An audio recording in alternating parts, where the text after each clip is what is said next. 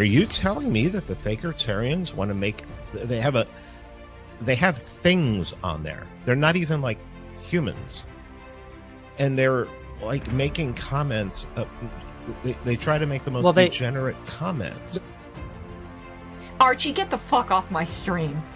What's the thing with like uh, that that um what's his name uh Hudak guy like who is I will say Nick on the show you were at there right amongst them he's the smartest I believe Fakertarians has done more damage to the Libertarian Party than anybody Fakertarians tries to damage.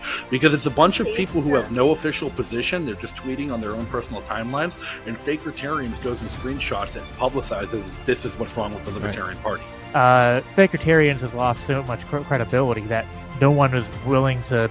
It's the boy who cried wolf. Like they might actually be right one day. Maybe there'll be one day where there's an actual Nazi that someone puts on our show. We're just gonna be like, eh. Well, every, you know, I, the Fakertarians hop on and they're like, they're like, ooh, you know, that's a anti-Semitic, and people are like, that's anti-Semitic, and I'm like, first of all, you fucking idiots, I'm half Israeli. and while I'm at it you know what fuck that page those Fakertarians fuck that page too and fuck all those guys they're on my shit list too fuck them giving me fucking shit for going on fucking Stephen Molyneux's show Hey, they're fucking the Fakertarians one, who actually pissed me off more because from what I've been told, there's like a couple decent people attached to that. Fuck them. Fuck those guys.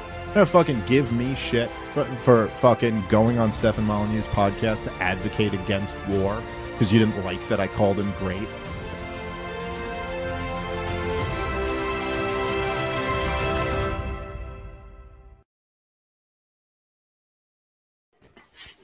Hey everyone, and welcome to episode 43 of the Fakertarians podcast. I'm your host, John Hudak, along with Jeremy Kantorowicz, the Cosmic Cracker, Josh Hilditch, and our tech guy.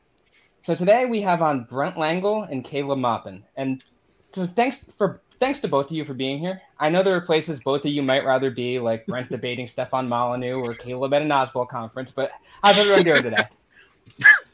I'm doing good. Um, yeah, I'm about to launch a new Kickstarter, so I'm really excited about that. And uh, my comic Derudy Shadow of the People about. Ah, here comes the selling Anarchist- points. yeah. Fucking Anarchist Yeah, yeah.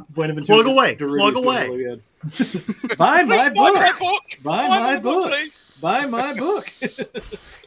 I get that reference. the Critic is definitely probably one of the most underrated shows in existence. Yep. And there should have been more.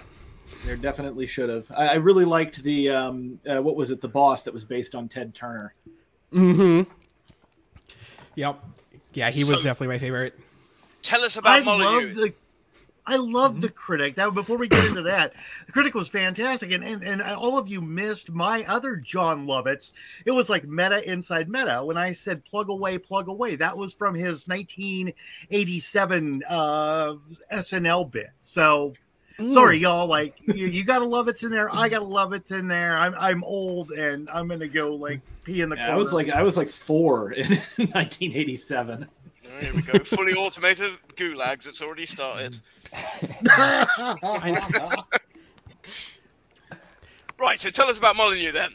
Uh, me or me or Caleb both Well, of us who have else? debated him. Who, uh, did you both debate him? I- Yeah, we both did. Caleb actually did it. Oh, first. Caleb's Uh, mic- mic is off. Caleb, you're muted. Your your your microphone is muted there, Caleb. I can. I debated him, and I found his style of debate to be interesting. Is that he really appeals to victimhood, which is kind of hilarious from a supposed libertarian, right? I mean, it's like he wants to feel like a victim. As you debate him, he immediately goes, "Oh, you just called me racist. You just, oh, oh, you're, oh, I'm being victimized." I mean, it's it's that seems to be his style uh, that he uses, which I thought was a bit amusing. Um, yeah, I thought our exchange went pretty pretty well. I mean, he tried to just give standard right wing anti communist talking points, which I was prepared to handle. Um, and then from there, you know, well, that's not real capitalism, which is the equivalent of that's not real socialism. And I thought our exchange went very well. I'm really glad I did it. A lot of people um, said that our exchange was one of my better debates. Now, what's interesting is I made a point of recording it myself, uh, which is interesting because he was arguing with me with one of those microphones that immediately mutes you as soon as you talk. So I recorded it myself and released the recording where you could actually hear me speak every time I heard it make a point. he would interrupt. So yeah, I Kind got- of, kind of, kind of sounds like what, what a Nazi would do, right? Silencing you. well, I mean, I don't know. I think all kinds of people silence their critics. Yeah. Um, with me and Stefan, I remember I wound up agreeing to do it at like the last minute. Uh, there's somebody else who was supposed to debate him, and um, JF, who's a that's an interesting character. Um, I've heard of him. Yeah, and so like um, you know, I agreed to do it at the last minute because the guy pulled out, and I knew they were going to be like, "Oh, the left is afraid to debate me." You know, we're, our ideas just can't be handled. So I was like, you know what? Okay, I'm going to debate this weird egg obsessed. Uh, Did he try and steal your uh, wife's eggs by any chance? you know what was funny? I opened the debate by offering him eggs, like chicken eggs, for my chicken. Brilliant. Brilliant. And, we uh, still told him- cannot get a smile out of Caleb. This is going to drive me mad for the whole fucking podcast. I mean, it's We'll okay. I'm not, I'm not. This isn't my usual style. Uh, the way I conduct myself and all that. Do you I'm, like I'm to cool smile, to. Caleb? Do you I- like to I- smile? Yeah, of Do you like jokes? Uh, but Go- I, I do want to say, like, if this does turn into character assassination or insult comedy, I, I'm out of here. I, I mean, it's that simple. So, I mean, Whoa. just- Hey, hey, hey! Oh. We were just talking about Well, Stefan I- and you taking eggs. Like, yeah. Oh my god! And here we were just gonna have Don Rickles on the show. hey Don, don't come on. There goes that bit. But uh, yeah, what was really interesting, actually, like j- j- like with regard to debating Stefan, was that um, I accidentally called him Steven at the end, and apparently he hates that. and oh then, no! Oh. And then by the end, then that was like legitimately a mistake. Like I went into that podcast going like, okay, there's no way I can have a good faith conversation with this guy, so I'm just going to trigger him and let him dig his own hole. The funniest thing though was like after I offered him the eggs and like made fun of the whole Taylor Swift eggs thing, JF just had to jump in and start talking about how important it was to fertilize eggs. And What the fuck? it's the weirdest thing, but like at, at that point I was like, okay, yeah, um, I'm winning this podcast. It's a cult. It's an egg cult. How imp- It's an uh, egg please, cult. pl- Please, please dive into that a bit more about like how important it is to further. Of course, it fucking is. You can't procreate without that. yeah. Um. I, well, again, it's it's JF, so he's not concerned about eggs in general, just very specific eggs. You know? JF? Do you do you think they fuck chickens? Because I I really wonder if they fuck chickens. I hope not. I, I, chickens are real short, as Lenny Bruce said. It'd be kind of hard, but I mean, if you got to fertilize them eggs, sometimes you just got to do it firsthand. If you know what I'm saying. Um, New apparently really wants a rematch with me. I was scheduled on Modern Day Debates to actually debate Lauren Southern. She pulled out, and uh, Oh, they wanted Molyneux to do re- a rematch with me, and I said no because no, we debated once. I, I wiped the floor with him. I have no no desire for a rematch. He didn't quite know what he was getting into, I think, and so he came back armed with a bunch of you know points. But I said I said no, I don't want to match with him. So there you go. Would you Would you have a rematch in the boxing ring? Well, I don't know. I've, I'm, I don't have much experience with. Uh, You don't know, boxing. so it's open to opportunity. Oh, okay. I, I personally, I'm personally hoping that Molyneux has a rematch with cancer. yeah. Jesus, dude. As- Yeah. norm- hey, Brian, I'm Mm-hmm. I'm the one that's supposed to make the bad remarks. Okay, you settle down. Hey, it's always it's always a like neck to neck with you and I. Now, I, I, I will say though, it, it actually kind of makes sense that uh, Caleb and I are here talking about this because um, I think both my and his first time debating the alt right was actually kind of at the same place. That was when you uh, did that debate Augustus against Invictus? Augustus Sol Invictus. yeah, I remember. Oh, watching God. that. Oh, Yeah. Augie Sunshine. Yeah, Augie Sunshine. The he loves us. I, I, That do, was I a crazy night. That was an in-person debate. That was pre-COVID at a theater in Manhattan at Theater Lab NYC. We rented it out, and that was pretty wild. Was Oh, that not a crazy night, Brent?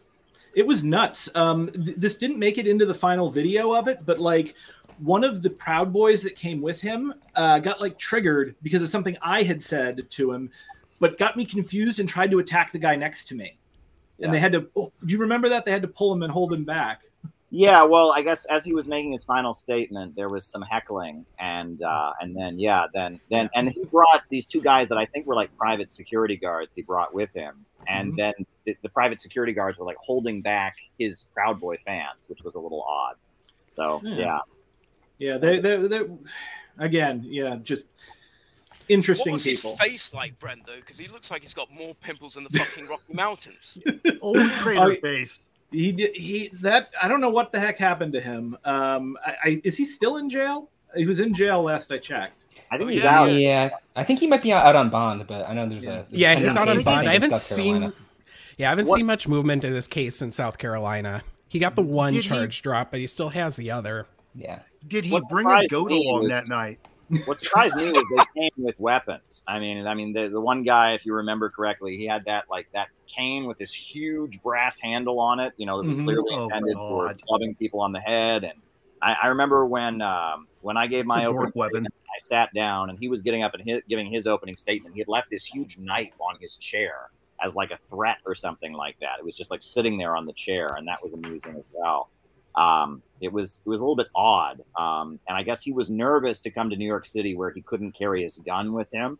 Uh, he had made a video about how he had been on a Greyhound bus and gotten kicked off because he was carrying a firearm on the Greyhound bus and how angry he was. And he was quite upset to be coming to New York City without his gun, uh, which is a little bit odd. You know, there's I mean, it's like this guy can't can't survive without carrying a weapon on him of some kind or something. I found that to be very weird.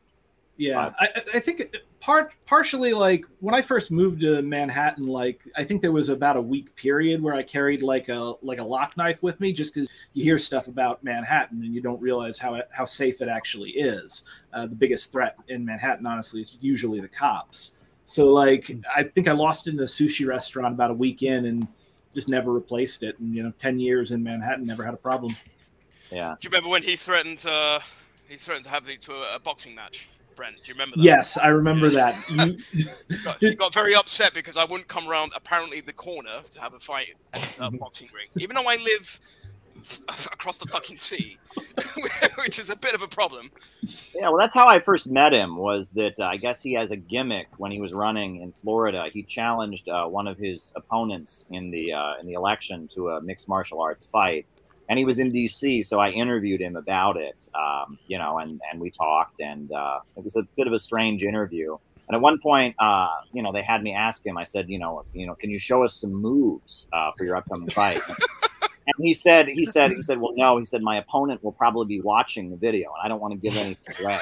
Um, Shit excuse. That's the adult version of all of my moves are fatal moves, and I can't I, I can't show them to you without. I- I'm showing gonna. I'm gonna show, show some respect. I love how the way that Keller went. Show me your moves. Like, That guy, I mean, in in person, is he as big of a dork as I think he is? Because he just seems like the dorkiest of the dorks. Like, I just want to stuff him in a locker, you know, and like take him back out and like dip his crater face in the toilet for a bit. You know, he's the just thing that guy. was the accents. Okay, Right, yes. the accents, yes. Yes. Genteel Southern accent, and then other times, like at the debate, he sounded like like Kennedy, right? It was this, you know, Mhm. it was this like Kennedy New England kind of thing. And then I noticed when he wasn't like speaking, he just had a normal voice. And so I wondered what is going on there. Like, you know, sometimes he's trying to sound like Kennedy, sometimes he's trying to sound like a character from Gone with the Wind. Most of the time he just sounds like a normal dude. Like that is that is a very odd thing. Like pick pick an pick one accent, pick your normal voice. Like what, what's going on there? I, I was I was very perplexed by that. What I found was that when he wasn't performing, he almost seemed like like an actor. You know, I mean, it was just like he was just the most chill, laid back. Like, hey, whatever, okay, we'll do this. You know, whatever. But but once he's up in front of the crowd, he's like suddenly playing a character, and that character has several different accents. I guess very odd. Brilliant. Was he wearing his Andrew Dice Clay gloves? I don't, No, I I don't think- know. I don't remember actually. I think I saw his hand, so I don't think so. He did, Did bring you quiz him on the accents though? Did you quiz him on the accents? Did you say why do you sound like a weird French person right now? Like, Yeah, I'm not enough of a jerk to do that. I guess I, I should. oh be. well, I am. Get me this. Oh, me get too. Me to interview. I do remember, I don't you remember this, Brenton, but he brought two women with him. Uh, do you remember this? That Yeah. was weird. They were like his submissives or something. It was some kind of BDSM thing or something, and you know, Oh, uh, he's way into that.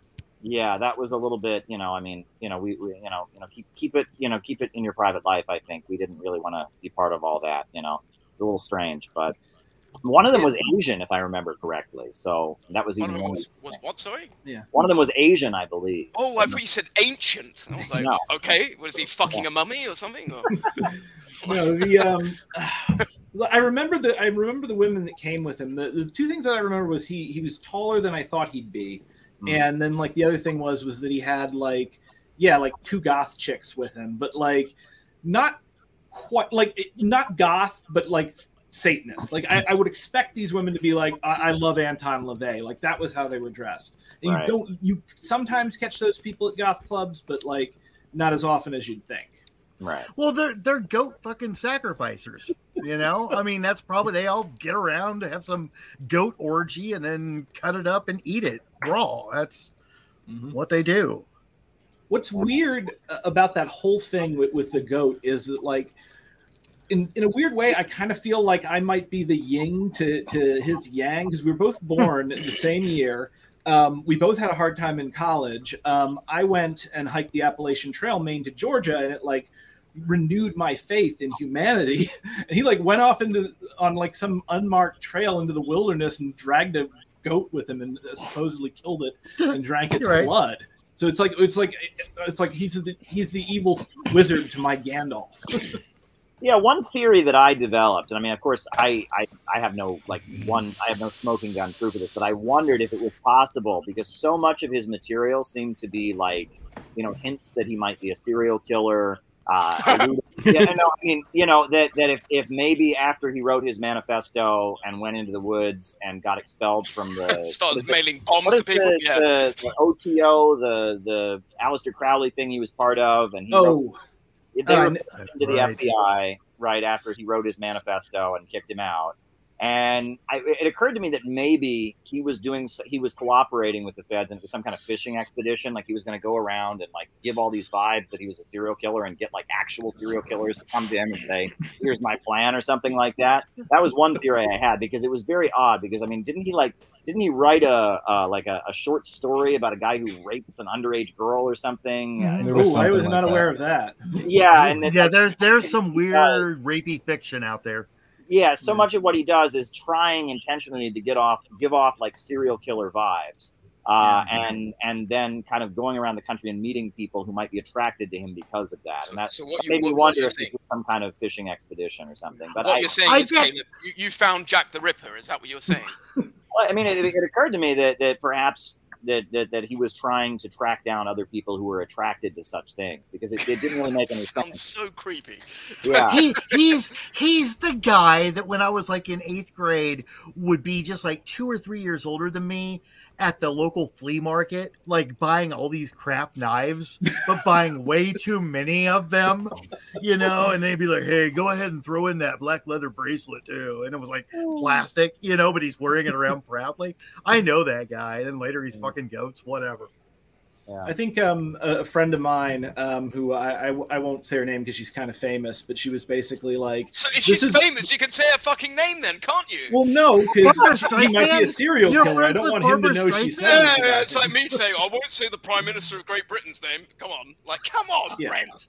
Fuck you know. Again, like if I if I give you her her name, like he could. She's hear it and go famous, after. Brent.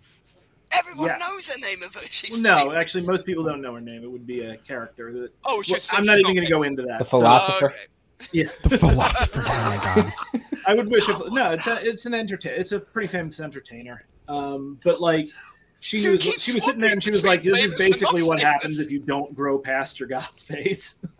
you either like become a professional goth musician or you go down this weird rabbit hole." All right, Brent, I, I got to pull you up on that. You Ooh, keep saying attack. she's famous, and then the next second she's not famous. What is she then? A little Well, bit. no, it- it- okay, I'm just, I'm going to Say say this name. much: she is the voice of a very of a character on a very famous uh, animated show that has run on Adult Swim, and that's all I'm going to say.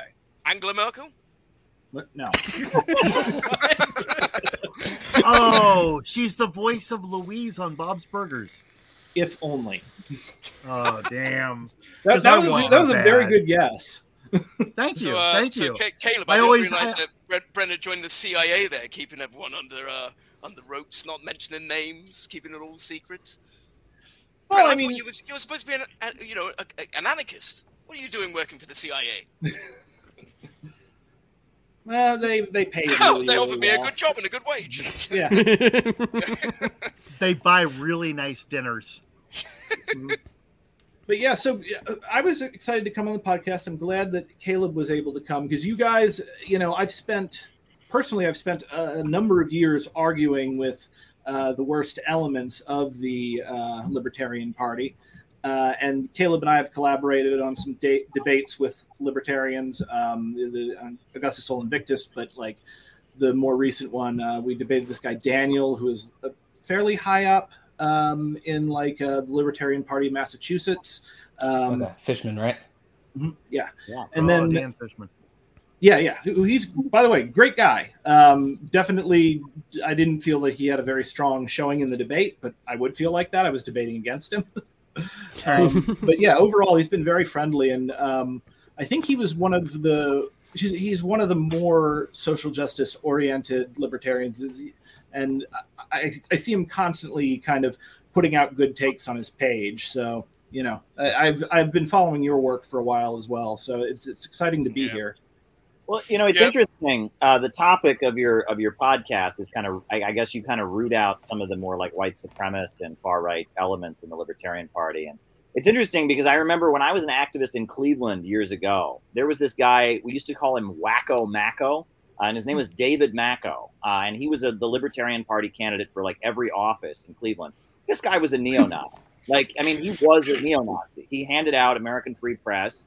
Uh, he, you know, he had, you know, he didn't believe the Holocaust happened. He'd been like told by the John Birch Society he wasn't allowed to come to their conventions because he was too like anti-Semitic. Uh, you know, this guy was a neo-Nazi, and I remember he would just present himself as a libertarian. He would come to all the left-wing debates, um, all the left-wing events, like all the anti-war protests and such. And I remember I raised the alarm. I'm like, this guy is, I mean, this guy is a far-right extremist, and it's weird. It's funny how so much has changed because now everyone's a Nazi. But back then, I remember all these boomer kind of anti-war people are like, "Oh, we allow differences of opinion and stop that." You know, people might not agree with you. You're a communist, and I remember just saying like, "This guy is like for real, like you know, a white supremacist. He's like a, a legit." I think. And then he had an event with the uh, what- what's it called, the Council of Conservative Citizens, if I'm not mistaken. And it was like a public event at a hotel with with this white supremacist group. And finally, that convinced people to to maybe not, you know, have him on the local anti-war organizing I, committee. I got a question for you there, Caleb. Yeah. You, you mentioned that everything has changed, but everyone is a Nazi now. What's going on? Did I miss something? I mean, you tweet out anything. You tweet out anything. I mean, I tweeted out that even though I agree with abortion and gay marriage being legal, I was willing to work with people who don't. And immediately I had all these people telling me, You want to work with people who want to murder me. You want to kill my whole family. Why should I ever talk? I mean, it's like the atmosphere has completely changed. Now everyone everyone who disagrees with wokeness, you know, on anything is immediately a white supremacist. Well, I are mean, they people I- who I want to murder them?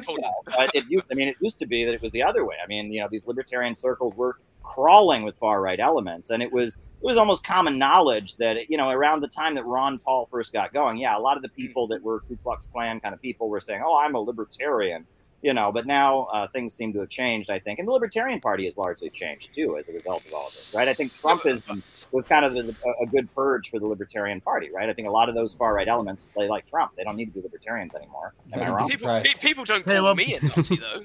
Uh, no, nobody Caleb, calls me. I mean, they call me a moron, No. but they don't call me a Nazi. and, and a cunt, but other than that, never a Nazi.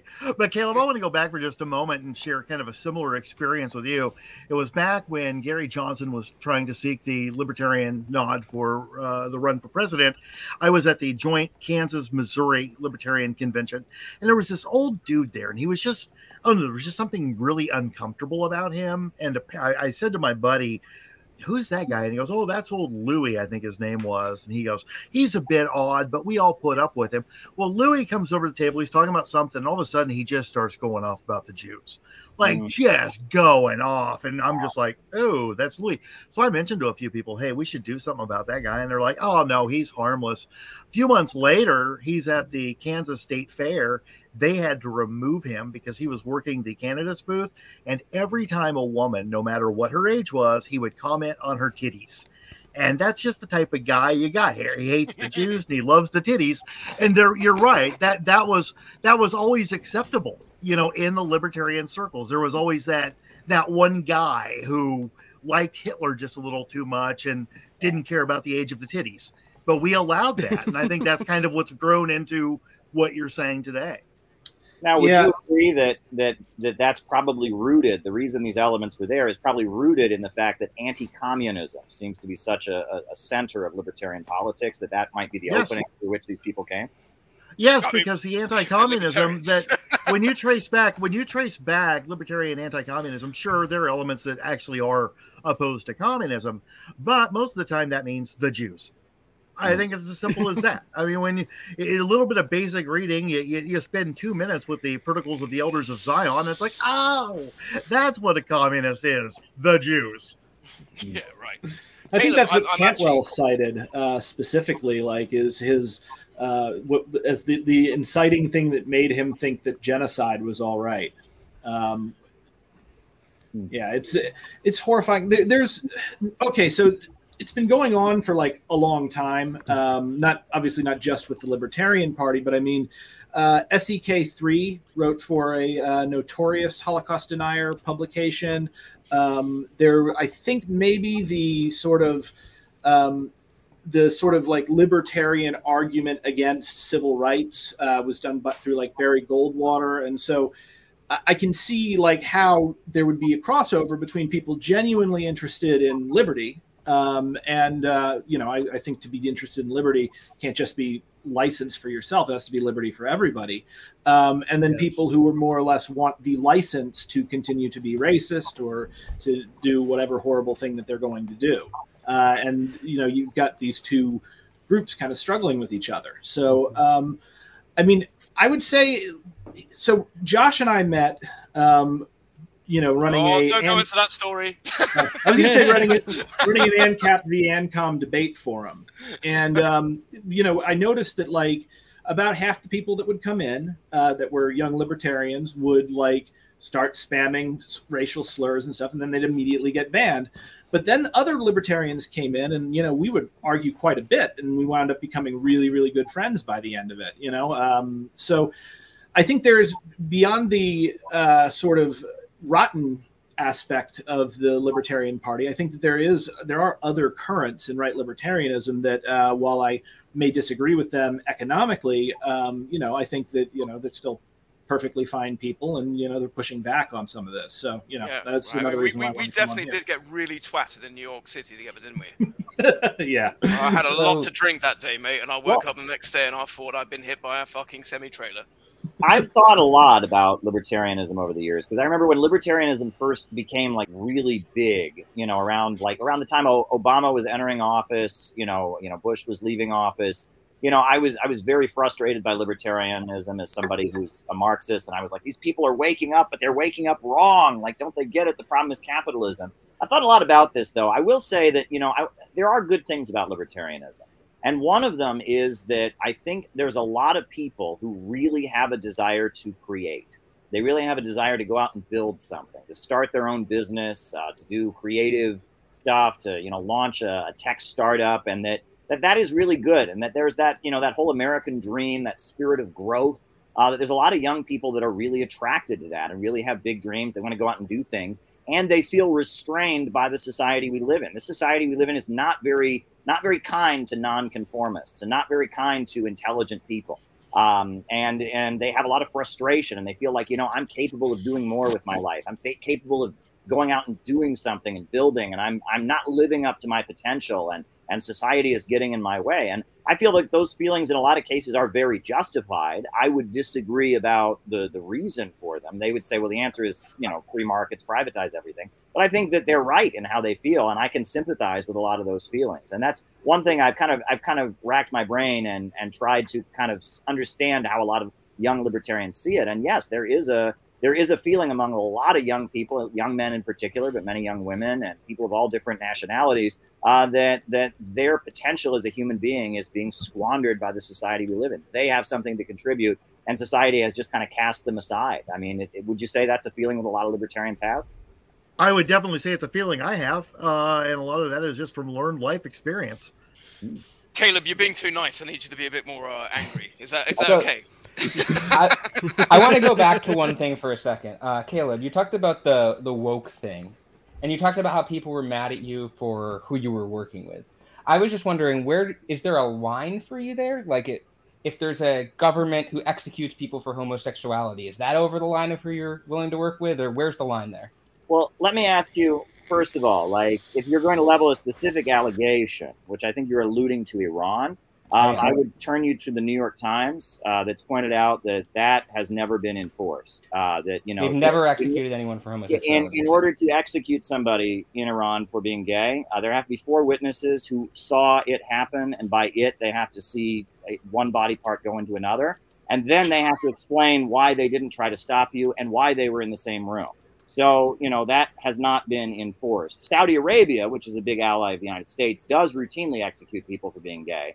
Well, I Um, mean, I don't yeah, like Saudi but- Arabia either, but there there are Right, reports of Iran right, executing but- people over sodomy but- charges. There's yes, specific but names and everything. I'm, I'm telling you now, Iran is bad to gay people. There's no question about it, and I brought that up when I was there. You know, um, and uh, you know, I mean, they're they're not good to gay people, and that's that's a, a, an You issue. said, I mean, four but- people but- need to be watching. but- what is this? A fucking porno? Well, I, I just I just realized what I want to do for a career. I want to be the, the gay watch out guy. Nope. Didn't actually see the body Hey, part hey, go Caleb, in. Caleb, I- I'm not I- disputing what you said. I just found it really Yeah. remarkable and quite hilarious. They're like, well, did you have four people watching? Oh, only three? Only three? Okay, well, we, won't- we won't kill them then. right. No, I mean, I mean that is that is how the law is enforced, and it's the same for adultery, right? In theory, one could get the death penalty for cheating on their wife, but again, there have to be four people who actually saw it happen and then can explain why they didn't try to stop you and why they were in the same room. Um, but uh, but yeah, though there are other you know other laws in Iran that are anti-gay. Like they do have a law against like I think you can't make a pass on another man. That's considered a crime, you know, and and such. and so that's and that's not good. I will say, from what I understand, there is a gay district in Tehran now uh, that is just considered the gay area, and the police just kind of leave it alone, and that's considered to be the gay area. Um, And so, yeah, no, I mean, when I was there, that was that was discussed. I mean, it was in that that there are differences within the Iranian state. I mean, there there is very much a reformist wing that really wants to open up in some ways. There's also a hardliner wing, and there's economic differences, right? It, it- what's interesting is that that reformist wing is more free market oriented, whereas that hardliner wing is more socialistic in terms of their economics. Um, so, you know, it, it's interesting how Iranian politics works. It's not the, the, the formula we have over here, but you know, I brought that up, and that's that's absolutely true. And you know, yeah. I mean, that's- so what of the what of the people that were supposedly executed for homosexuality in Iran? Like these specific Well, I names. There, there was a photo that went viral of, of two men hanging. Uh, and it said they were hanged for being gay. They were hanged for raping a 13 year old boy at knife point. Now, I don't believe in the death penalty personally. If it was up to me, we would abolish the death penalty. But I think raping uh, raping a 13 year old boy at knife point is a little bit different than just being gay. Right, but there's been there's been more than just one incident of this. Like, are you just saying that's not Well, no, real? I- I Is would- that I Western refer you propaganda? The New York Times. I would refer you to a number of sources. No, I mean they don't. They don't execute people for being gay in Iran.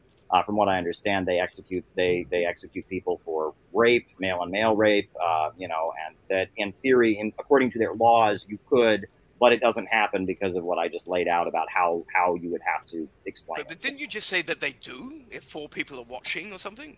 Well, on he paper- said that's the standard, but they can't get that. It's it's like in the U.S. with um, for the I don't remember like for the longest time it was it wasn't illegal to have pot if you had uh, this license from the government. They just never issued a single one of those licenses. So it's like one of the what what Caleb seems to be saying is that it's one of those instances where a law is crafted, but it doesn't seem to do what it is supposed to do. Yeah, it's still a bad law, reason. though.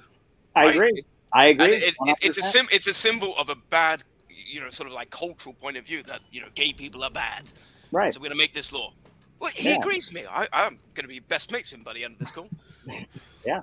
No, I mean, I totally agree. I recognize what the Islamic Republic has achieved, which is raising a lot of people out of poverty, building a huge amount of infrastructure. Um, you know, and in terms of the empowerment of women, if you compare the condition of women in Iran with the condition of women in Saudi Arabia, Qatar, Jordan, a lot of the countries that are aligned with the United States, and they have women generals in the military. They have a very, they have more women in their parliament than than the United States does. So, you know, in some ways, it's not as simple as you might think. There are definitely problems, and there are definitely things there that are that are wrong, no question about it. But it's not as simple as you might think. Let me just put it that way. So if they if they did execute someone for being gay, would that be over the line for you? What do you mean over the line? What does that mean? I mean, Like, would I- you- I'm- would you I'm not telling be you- willing I'm to- telling you that No, would you I'm not be willing to work with Iran? Things are currently in Iran. So, I mean, the way that Right, they, but let's say let's say there was there was an incident where there were enough witnesses tomorrow, and and that happens and they execute someone for homosexuality. that would be would you- wrong. That would be wrong.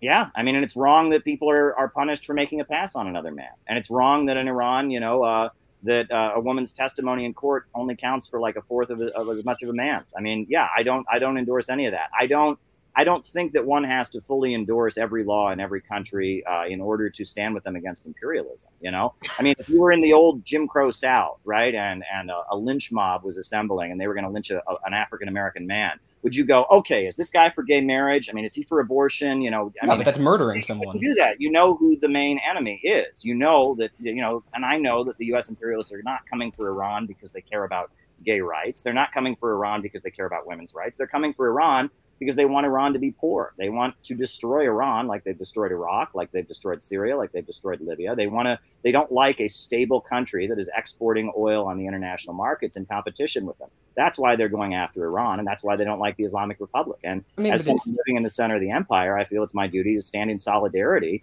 with the Iranians or the Russians or the Chinese or the Cubans or the Venezuelans against this global system of monopoly capitalism that is tearing down countries all over the world and grinding people into poverty.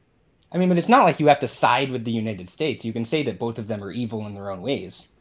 Yeah, well, I am critical. And like what I said, I mean, you asked me if I approve of Iran's legal system, and I said, no, I don't.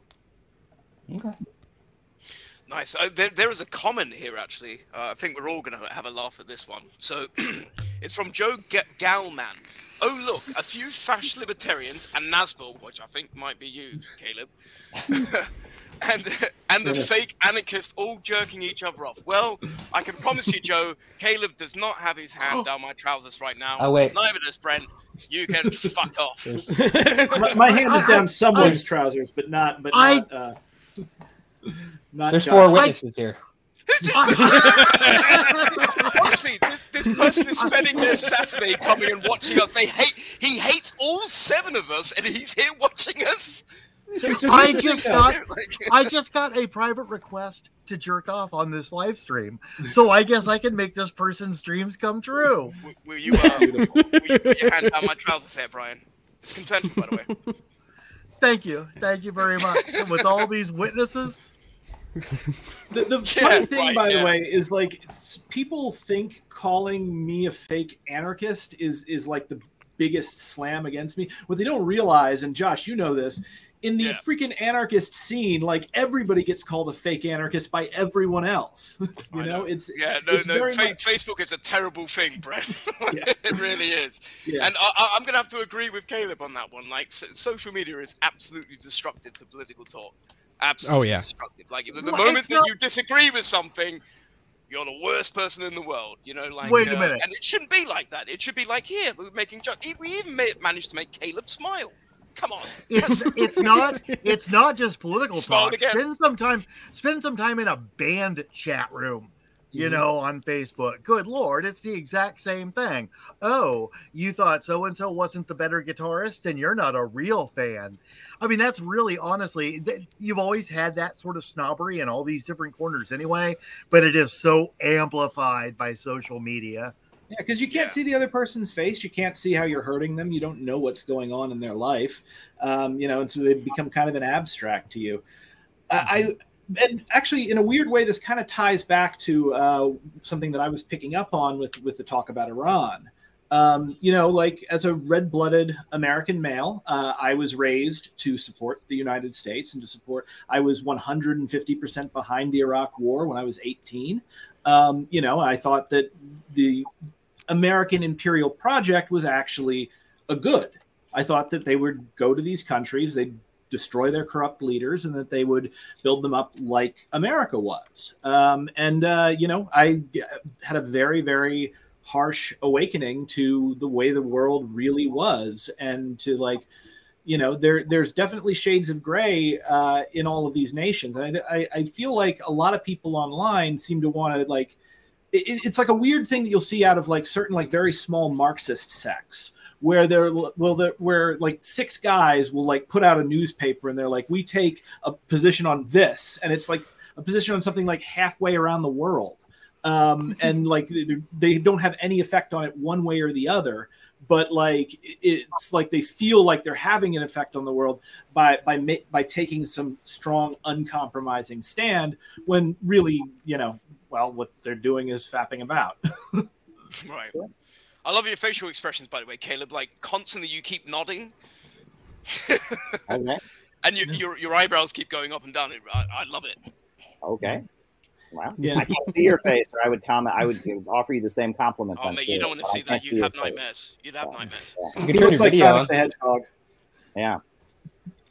Um, you know, it's interesting though. I've heard stuff about that. Um, oftentimes, like with people with like media training, like we do naturally nod along when people talk because it shows you're listening. You know, it, it's polite. Um, and sometimes people seem to think that like if you're nodding, like you're approving of what you're hearing, as opposed to no, this is just like a learned behavior that uh, those of us who have worked as journalists, Caleb much more than me, uh, just kind of pick up uh, as a result of interviewing people frequently.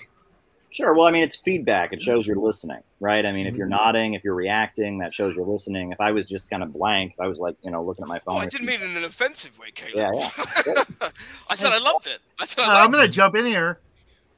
It's funny, both of you, you know, mentioned journalism. Of course, that's what my background is, and a lot of times that person you're interviewing is looking to you on is the timing okay? Is all this? So yeah, you're always doing the nod to kind of keep. You, you can keep going. You can keep going. You're good. You're good. You're good. It's it is. It's a natural thing that kind of comes down to to you know kind of timing and everything else. Sure.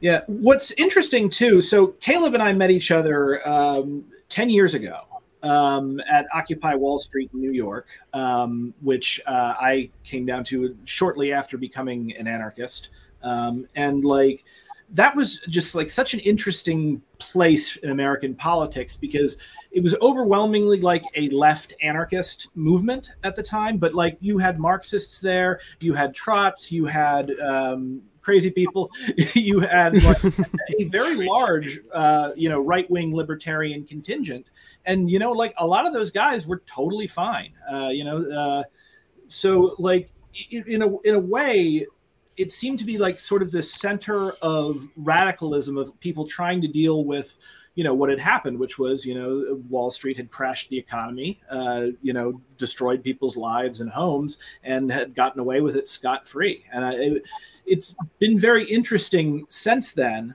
to, to you know move from occupy where we were all together uh, and united around something to like the internet where everybody's like cordoning themselves off and making sure to live in their particular bubble uh, it's one of the reasons why i actually go out of my way to be friends on facebook with people who, who i disagree with i mean like uh, you know hilditch i don't know where you are right now but like when we when we met I'm, I'm, I'm in Maidstone in England.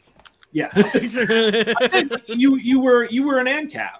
Uh, and I think you may. st- I don't know if you still are an I'm more of a market, market anarchist these days. Yeah, I, I, Yeah. But I've sort of got like bored of associating labels with myself. Do you know what I mean? Like I, I'm kind of Yeah. like at the point in my life where if something sounds good, then yeah, cool, I'm I'm on board. Same. So, so like Same.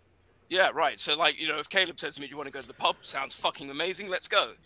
I'm on board. Yeah, right. But it's the same way I, I treat my politics now. It's like if you make a good policy or a good idea, then I'm I'm I'm with it. I'm I'm with you. Yeah, absolutely.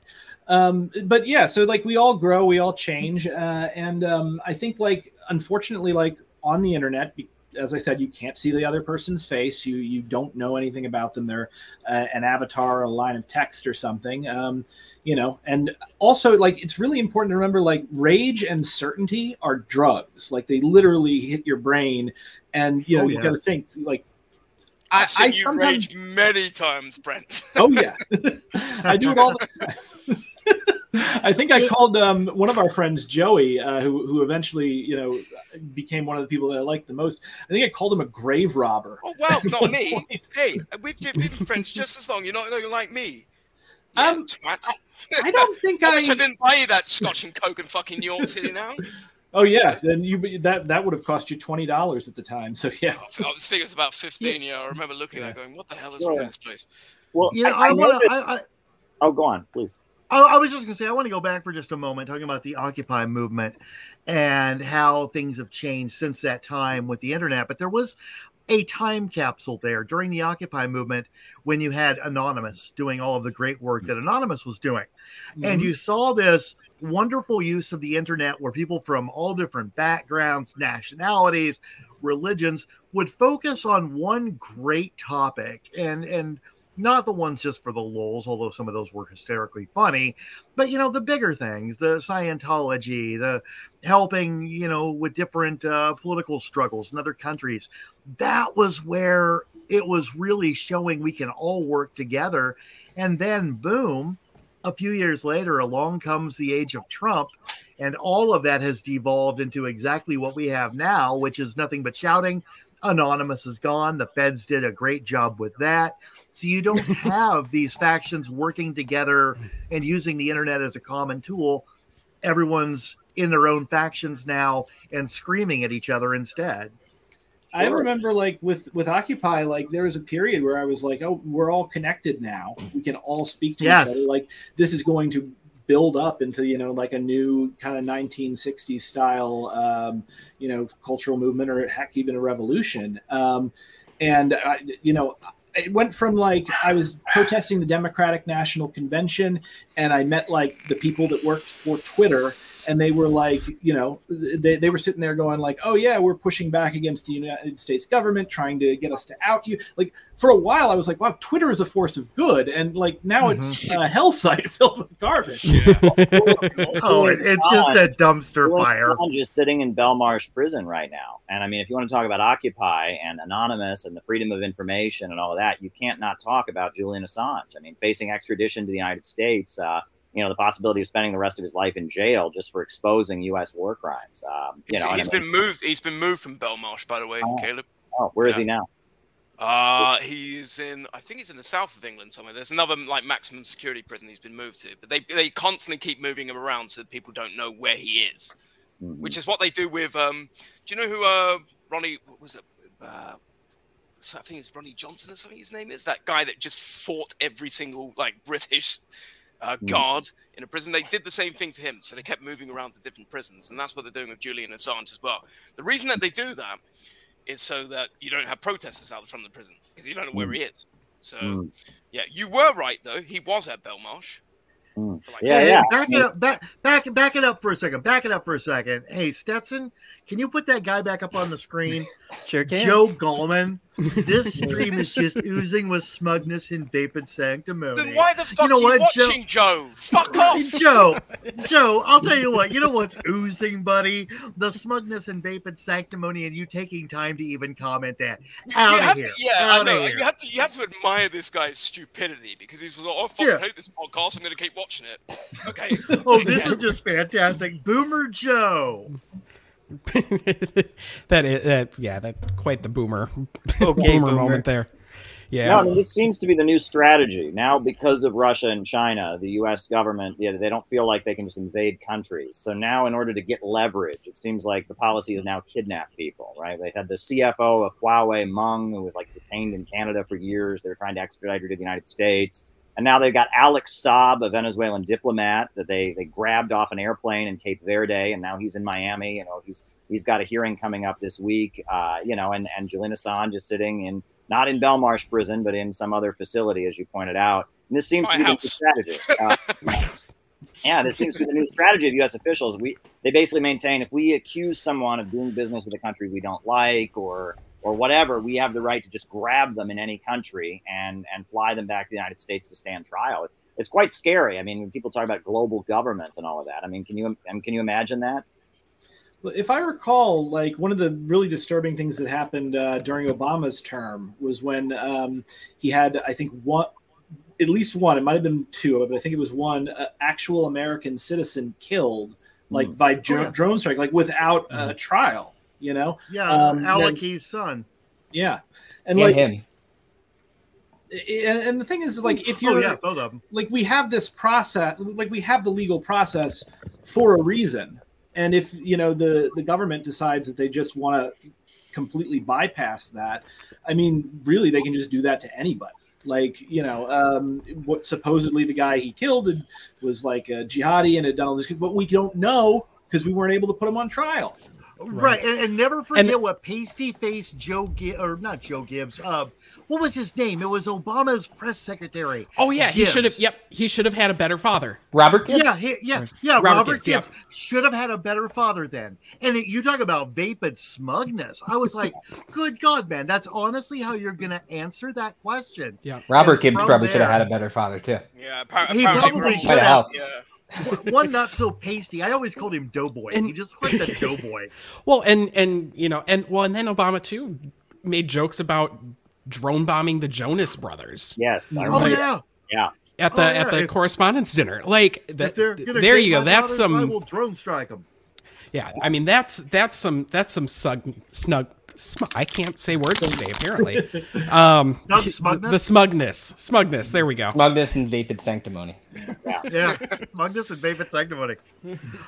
Get that. Is it, is it vapid or vapid? Are, our- Vapid. are we vaping Vapid. the sanctimony? I'm, May as vaping, well. We vape. I'm vaping everything. So, so Caleb, do you enjoy this uh, podcast more than your podcast with Vouch? I think. Oh, is- is that Sure. I mean, this is not exactly my style, but I should probably get used to this. This is probably what most internet spaces are more like, right? This isn't, uh, you know, my my highfalutin formality is not the normal way people chill. I can see you smiling behind that. Caleb. Caleb. Caleb, I, I, I agree. Like, I, I, I'm an old, I, like I said, I'm an old radio guy. So to me, podcasts are still more in a format of a basic radio program, and that's just kind of how I've always seen it. And then I started getting in with these these young little whippersnappers over here, and the thing the kids are doing in the old MySpaces these days, and so on. And and and so here we sit, and it is it's it's a much more less formalized uh concept. I kind of like it. it. It just allows for a lot more conversational tones without a timekeeper and all that sort of thing. And we sure as fuck aren't sponsored, so we're good. All right. well, I like it because people went after Caleb because he frequently wears a suit when he streams because he's a professional. He didn't wear a suit this Yeah. podcast. I'm so angry. Yeah, I, I, had, I, had, I had a fucking joke ready for that, Caleb. yeah, did- well, yeah. Ruined it. yeah. I Yeah, mean, he was very excited for that from opening. Guatemala. Uh, my wife is Guatemalan, and she bought me this very nice shirt. And I was thinking, what should I put on? And I thought, why don't I just put on the nice Guatemalan shirt? It does have a collar, so it's semi-formal. It's not just completely sloppy. You know, Is I still- thought about Still this. a job interview, right? Still a job You, interview. you look like in that thing. You look like you uh you, you should have like a like a straw pork pie hat, and you should be hanging out on a beach somewhere. Yeah. With a cigar. With a cigar. Oh, Oh, yeah, absolutely. Yeah, that's that's a very lovely trim. I assume that's probably all hand done, being from Guatemala. I have no idea. Oh, gotcha, gotcha. You don't know how your shirt's done. No, I I'm don't. kidding you, buddy. Um, So tell us about tell us about Vo- Vorsh then. What, what do you think of Vorsh? Is it Vorsh? How, Yeah. how do you pronounce it? Vorsh? It- It's Vosh, but but for some reason, people who don't like him, there's like a meme that they always call him Vouch. yeah. So it's that's spelled what. Vouch.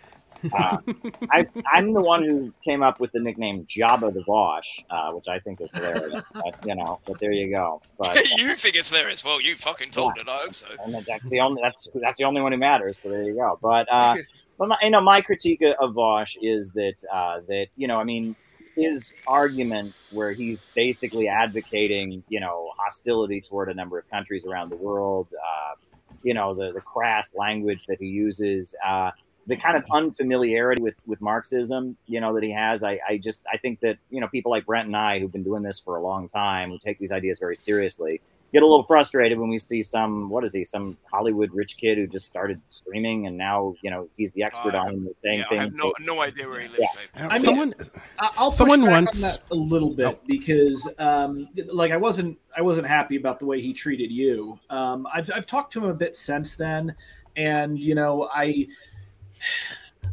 I sort of feel like a lot of the problems that like political streamers have with each other would be solved if you just took them and put them in like a forum or like a Facebook group and everybody yelled it out and yelled it out and then people didn't leave.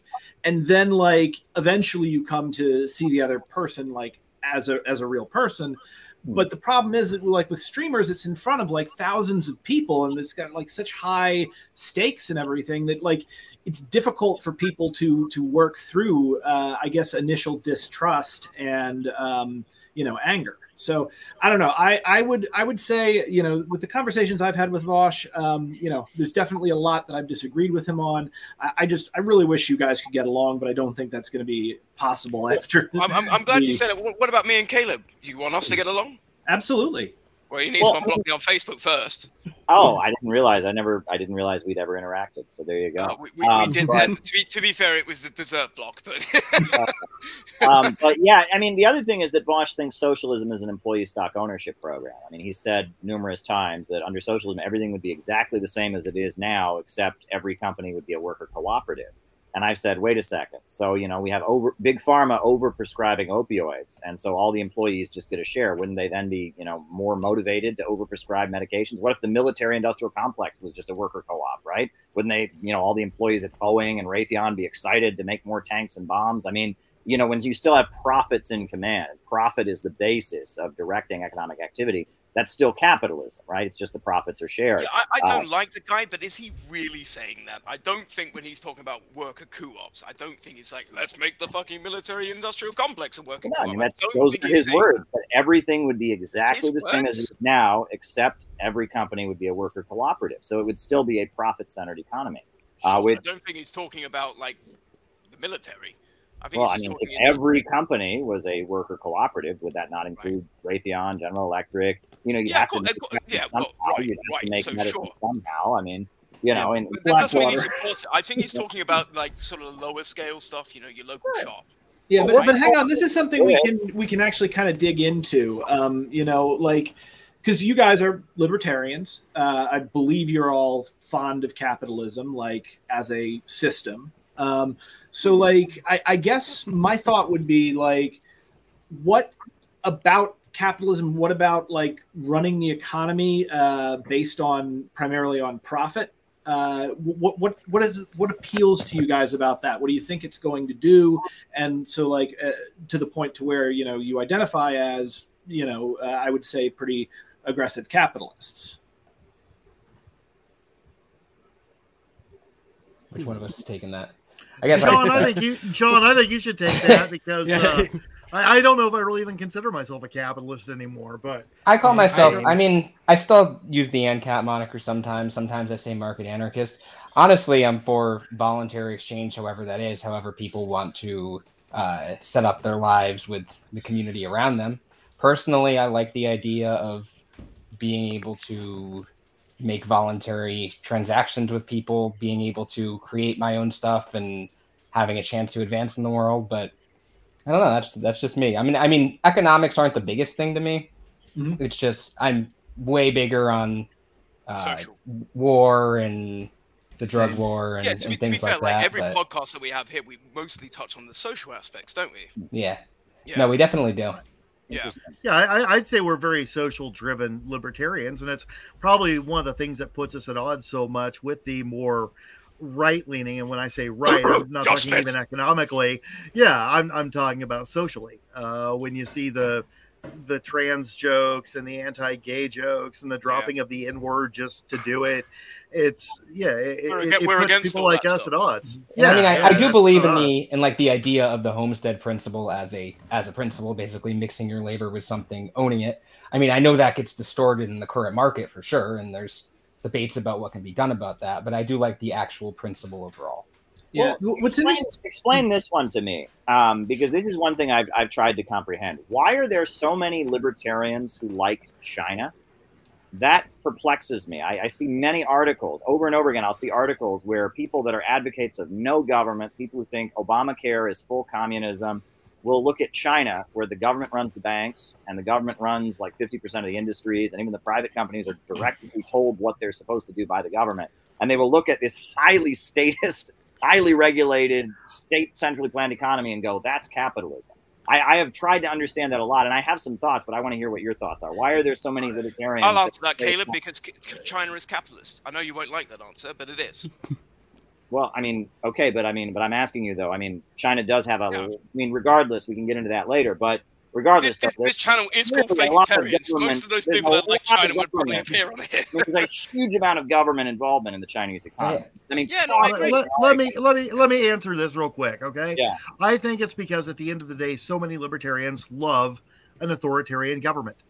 That's there are so Is many. that an oxymoron? it- it- right, right. It is Yeah. an absolute oxymoron, but it's why you saw so many libertarians falling over to the Trump train. They Yeah. prefer a, a, a monarcho sort of idea of a strong man at the top, It's the Hoppe and shit. then yeah, yeah, it's the Hoppe shit, It's and then let everything else trickle down, and eventually you end up with Ancapistan because this strong arm leader like makes all the commies go away. That's Golden that's showers. What And and the other thing is as well, Yeah. like uh, you know, a lot of libertarians, all they care about is you know less taxes. That's it. That, you know, for a lot of libertarians, and libertarianism is a lot more than that. So Mhm. as Brian was saying, you know, when Donald Trump came around and promised them, oh, we're going to reduce your taxes, but we're going to be absolutely anal when it comes to the border, they didn't really care because all they're caring about is the finance side of it, and that's not Yep. good enough. And that doesn't make you a libertarian. That makes you a conservative. We are not. Right, it's people who want it's people who want liberty for themselves and not for others. It's Correct. basically- there's a lot Yep. of that. Yes, yes, absolutely. That, if, if and- your libertarianism isn't liberty for all, then you're a fucking conservative. Yeah, well, one time there was somebody who made a comment in response to where I was pointing out. You know, I mean, my position is that China is socialist. It's a it's a command economy. I mean, the, the you know the government controls the economy. A lot of free market stuff there. And there was somebody who made a comment in response to me that I thought was actually they had a good point, which is that China has a much bigger middle class uh, than the United States does, and that you know Russia also has a much bigger middle class, right? And that small business owners are almost promoted and supported by the Russian and Chinese governments. They do a lot, and that libertarians, as you know, small business owners, they respect that, right? Um, and that uh, that that they see the Chinese government or the Russian government doing a lot to kind of build up this middle class small business owner layer of their economy. Yeah, the stuff at the top is all run by the government, but that middle class is is propped up and is an essential part of it. And they they see that and they like that, and that makes sense to me. And that that part of the reason the Soviet Union fell was there was this layer of people, you know, engineers, technicians, college professors, artists, filmmakers who felt stifled, uh, you know, by the Soviet system, and right, rightly so. I mean, they felt like their their potential wasn't being utilized, and that there was kind of stagnation in the Soviet Union because they weren't really tapping into that entrepreneurial energy to build socialism. And that's why I think Deng Xiaoping uh, had a lot of really good points in his critique of Mao and the Gang of Four. Was that you know is that you need that layer, you need creative people, you need a, a middle class, but my position is that you know banking and the economy overall you should have a state central plan like they do in china. But you know i mean that's an interesting point and that you know i have a friend who's an airport bartender and he told me that before the pandemic he would meet you know southern conservative free market guy who just came back from china and loves china and thinks china is like what america should be. He would meet that guy over and over and over again. Um, and it was a little bit perplexing. So there you go yeah One of uh, Lew Rockwell's writers lived in China. I remember. I actually had correspondence with him many, many Was years it, ago. was it Jared Taylor? It wasn't Jared Taylor. No. It Wait, was- did Jared did Jared remember- did Jared live in China? No, I was just saying No, he, oh, okay. Lou Rockwell published something from him a few weeks ago. Yeah, no, it was uh, it was another one of his writers, and we used to correspond. And I actually asked him that question a few times. That was many, many years ago, so I don't remember for sure. But I remember, yeah, he had a real love for the small business community of China. I remember him saying that it wasn't nearly as it was. I didn't like his answer here. You don't get in trouble if you don't make trouble. Well, I don't know exactly what that means, but at the same time, it was an interesting exchange of ideas, and there has always been that libertarian faction that has a great love of China. Mm-hmm. Well, that is a weird thing when you say, you know, because I've noticed that having been to a lot of countries that the USA labels as authoritarian, I've noticed that in everyday life, there is a lot more like freedom. Like in Iran, I would see people riding motorcycles on the sidewalk all the time, you know, and I was like jumping out of the way for these motorcycles, you know, and in New York City, you do that, you know, the police are going to grab you and, you know, take your motorcycle and that's it. And that, that in a lot of countries that are considered to be more authoritarian, it's kind of like you know a lot of things are unregulated. There's just an understanding that yeah if you become a threat to the powers that be uh, the hammer comes down really really quickly and there's not much you can do about it but but that is a weird thing whereas we're becoming more authoritarian in everyday life i mean skid, kids don't get into schoolyard fights anymore right if a kid is punched Right. by another kid he just has to throw his hands up and say teacher come protect me because if he if he punches back I, I wouldn't. I'd yeah. fucking smash his face out. Right, you're right. But if you do that, then then you get the same punishment as the kid who punched you in the face, right? And that, that in a weird way, And, and, and, and they might say uh, you're a terrorist of some kind. Right, right. There you go. Right, and and I mean, and so in a weird way, like it is odd that that in some of these countries that are more authoritarian, there is more freedom in everyday life. People learn to fight their own battles. People kind of feel more empowered. but there is also like you know there is an understanding that if you cross a certain line, the hammer comes down and you're done. So Mhm. it's interesting to think about. I think. There's like, a, like very Iran, interesting, Jay John. Yeah. I It, mean, kind I'd say it's it's kind of two different types of authoritarianism, or I don't know methods of authoritarianism, but I would I would say both of them are authoritarianism. I mean, sure. And the I, am not going to give the U.S. any excuses. Like, obviously, I'll attack all the countries you like too, but the U.S. has the highest po- prison population per capita. There's all sorts of terrible shit going on over here. There- there's more there's more prisoners in uh, the U.S.'s prison system than were held in Stalin's gulags. Like it, it's it's insane. We we we, we lock up 25 percent of the world's prisoners, like the entire world. No, I know it's insane. yeah. Um, so this is interesting. So Caleb, I, I want to connect a couple of things. Um, because Caleb, you talked earlier about uh, you have the criticism of the idea that socialism is, is simply worker co-ops, um, and I feel like um, you know with, with you guys with regard to capitalism, um, what I'm hearing is is that what you're primarily interested in is uh, the ability to be independent, um, and the ability to, um, I, I guess, no, I mean that would be it. The ability to be independent and not just yourself, but everyone has that, that certain amount of, uh, I guess, security that, that they're able to do what they want, that they're not, you know, on the edge of a knife. Um, one of the things that I've noticed, and one of the things that I think Caleb is somewhat correct in when he talks about like um, the when he talks about socialism needing to be more than an employee stock program, um, which I don't think is a completely ingenuous way to, to put it, but it, but it's a good. It, it gets stuck in your head, so good job on that. Um, so like socialism, it seems to have two components. Um, you've got the component of, uh, I guess, kind of the welfare state, whether it is welfare or uh, it's uh, people owning their their their workplaces. But then you also have the macro um, kind of finance issue, and we, we can run it like when you run when you're running a capitalist economy. What you need to do is it's infinite growth. The, the vast majority of the investments that are made in Wall Street have to come back and make a profit. Some will, some won't, but most of them have to.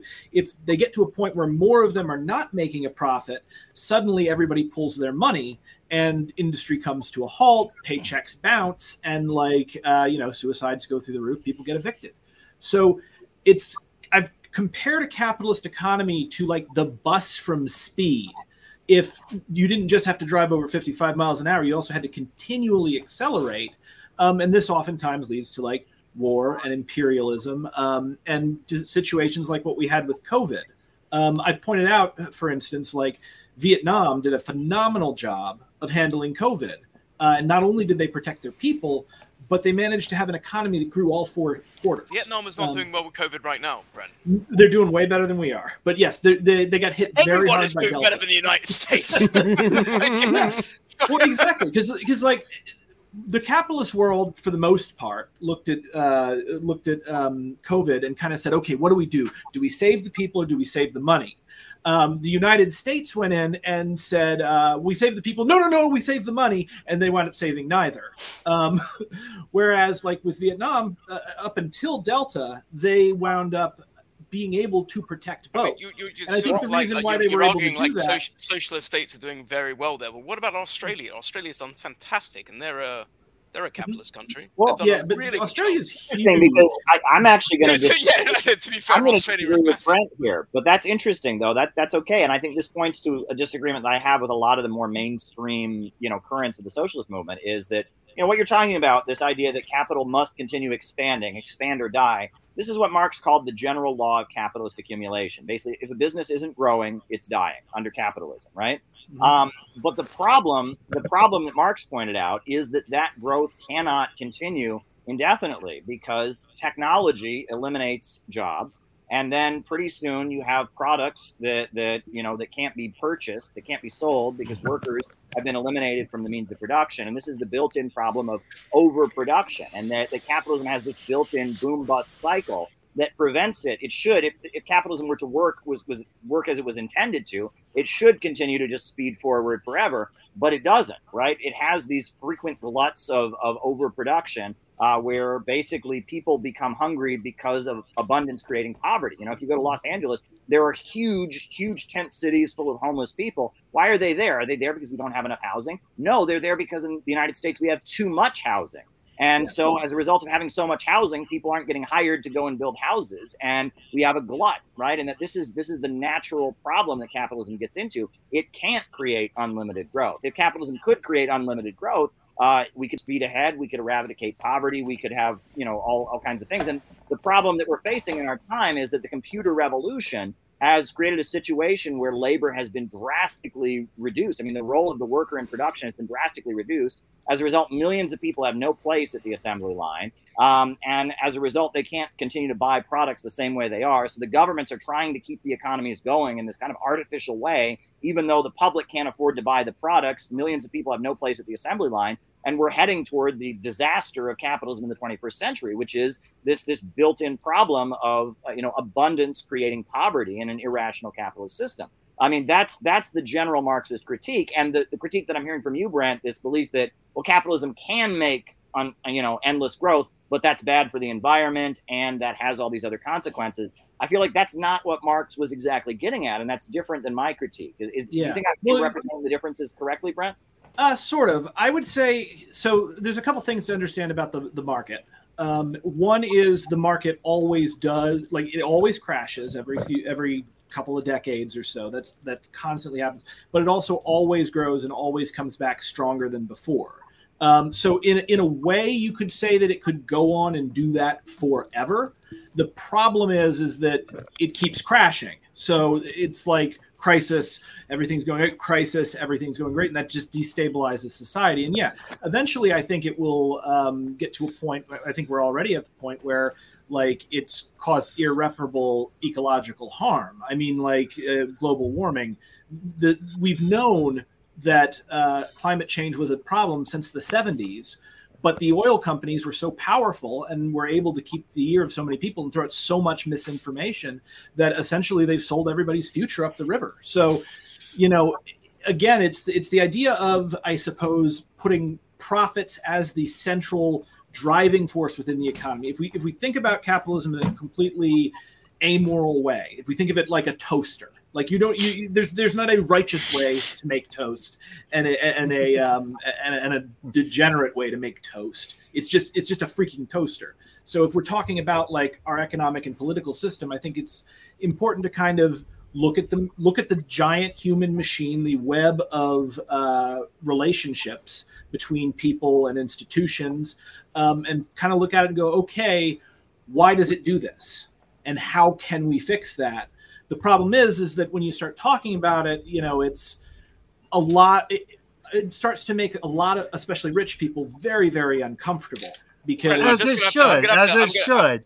I'm gonna have to jump in here, Brent. So like only you could be talking about economics and start talking about fucking toast. And, and- and- and you know, Toast. Yeah, and you know where my mind goes I with would like- economics because you, Brent, you mentioned the oil companies and, and all their corruption. Stetson, throw that last comment from the public back up on the screen, would you? The one about weed. A I know a Oh, yeah, about. there- there- there's a person. There's a person Yeah. from Brazil that wants Yeah. to talk about legalizing. I'm pretty Hey- sure. hey, guys, At least I hope we are. We're all for legalizing. Caleb. Caleb. Yeah, yeah, you hey, Caleb? Yeah. Yeah. Okay. There we go. There you go. Next question. I just, but I, but I wanted to say to, to Percy Og ninety one, greetings from America to you there in Brazil.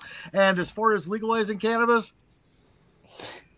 That's, there's a that's the big cloud for you, buddy. Let me There's a big cloud for you. That's the first time we've had it on the show as well. Like, hi, I'm from Brazil. Hello. Yeah, that was nice. I, I, I, I- I will say this: I am. I don't use drugs. I've never smoked cannabis. I don't drink at this point. I used to drink, but I, I don't. And uh, you know, I am for legalizing all drugs. And you know why I want to legalize them though? So they can be regulated. And I've often pointed toward the illegal drug market as a great example of unregulated capitalism. Because when you take laws out, you de facto get the law of the jungle. Only the strongest survive. Only the most ruthless survive. And the illegal drug trade is an utter nightmare. And if it, if it was legal and regulated, it would be a lot safer for people to use drugs. People are going to use drugs anyway. So why not have them use it in a regulated, safe manner? So in a way, my advocacy of drug legalization makes me the like, kind of the opposite of a libertarian, which I think is interesting. No, I think you're being That a is- that libertarian is right very- there. You, you, That- that want, is very- you want people to do drugs, and that's fine. We're all for that. Portugal did Well, the same thing. And, and that's the thing. I will take. Would you do a line of regulation, cocaine with me, Caleb?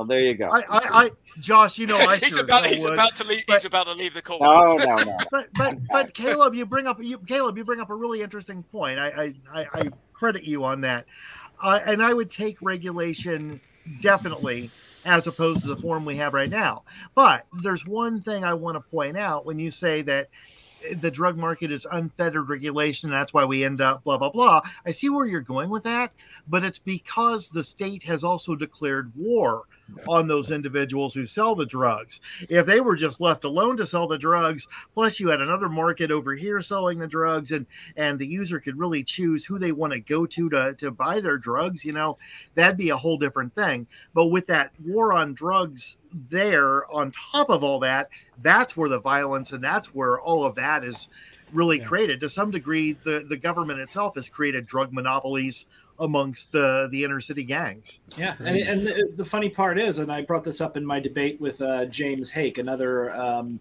uh, weirdo. He's a, the he's the white Jesse Lee Peterson, like the, the palette swap version.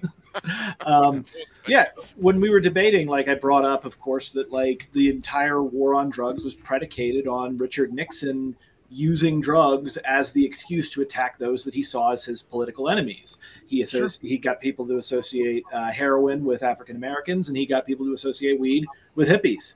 And uh, that way, he, he could go after the anti-war left. He could go after uh, the um, uh, the the civil rights uh, black community that he saw as a threat to him and his power, and uh, get them all put in prison. And uh, you know that was really like the beginning of mass incarceration. Sure. But even prior to that, even prior to that, you know, back to what you said a few minutes ago about the oil companies, let's look at how, you know, cannabis itself became illegalized. It was because of collusion between the oil companies and uh, the newspapers, being William Randolph Hearst, who then convinced government that blacks and Mexicans were going to rape all the white women because they were smoking the cannabis. And suddenly you have a national law on something that was barely even discussed. Suddenly it's, you know, being clamped down because of that collusion from the top, the, the, the billionaires, so to speak, you know, and their government buddies. Yeah, and and again, they hit you from both sides, right? Because it's Mhm. it is a fact that that modern drug culture, if you want to call it that, the the counterculture of the 1960s, and in particular LSD, and the widespread use of LSD, is a result of the CIA. I mean, it was Project. Oh, MK sure. Ultra, And the CIA was distributing drugs all over college campuses, and you know, and all, all over the place. Uh, and that's why we had, you know, you know, the use of acid, and that the Ken Kesey, Ken Kesey was under the MK Ultra experiments, and that's what went on to become the electric Kool-Aid acid test, which influenced the Grateful Dead and all of acid culture. You're right; it all goes directly back to the CIA. Sure. And the inflow of cocaine, the massive inflow of cocaine and crack in the Mhm. 80s was a result of the USA arming terrorists in Latin America. I mean, the Contras Sure. of Nicaragua, the, the, the, the paramilitaries in Colombia, they're the people that, you know, that caused the crack epidemic in the 80s. Uh, and, and, you know, there was- Absolutely. That journalist Gary Webb, uh, you know, I mean, I guess Yeah. called himself, but you know, that's a very scary. I mean, he revealed this, and so, and it's crazy because if you say these kind of things now, immediately you just get a bunch of people. You're spreading conspiracy theories. That's not true. Like this is fact. This is not, you know, conspiracy theory. No one's talking about the Illuminati. No one's sacrificing any goats. There's no satanic cult here. This is stuff that that our own government has admitted it's doing. Um, but now Absolutely. it's yeah, yeah. So there you go.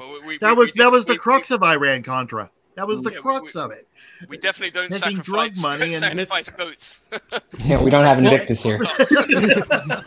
Well, and uh, so, We- so, it's, we so you just- see, so you you bring up some conspiracy theories, and it's it's funny because you know it's like yeah, the CIA did it, like you know, the, and the CIA's done a lot of things, um, you know, but yet today we have you know big you know cabals running thing you know the, the, these are the kinds of conspiracy theories that have you know that have popped up that all trace themselves back to the the protocols um but you know everybody's Well, you can't be convinced there's you know. Right? Uh, it's always got to be the, the secret club or or the, this The- group or that group or Yeah. the Vatican or the this the, or the- that. the Jews, the cathedral, this you know neo-reactionary, you The know, August there's, there's Bebel somebody controlling all. all of us. Yeah, August Bebel called anti-Semitism socialism for fools, and I think that's that's pretty accurate. You know that you know I mean when you when you're talking about human beings and their organizations, you need to talk about you know processes and institutions and motives. But it's just like well, there's this other group and they got more money than my group, and that's not oh, and we're gonna get redistribute the money to my group. I mean, this is just it's just classic bigotry, and it's a very primitive way of understanding things. We- We just gotta trust Q. Yeah, Trust me. exactly.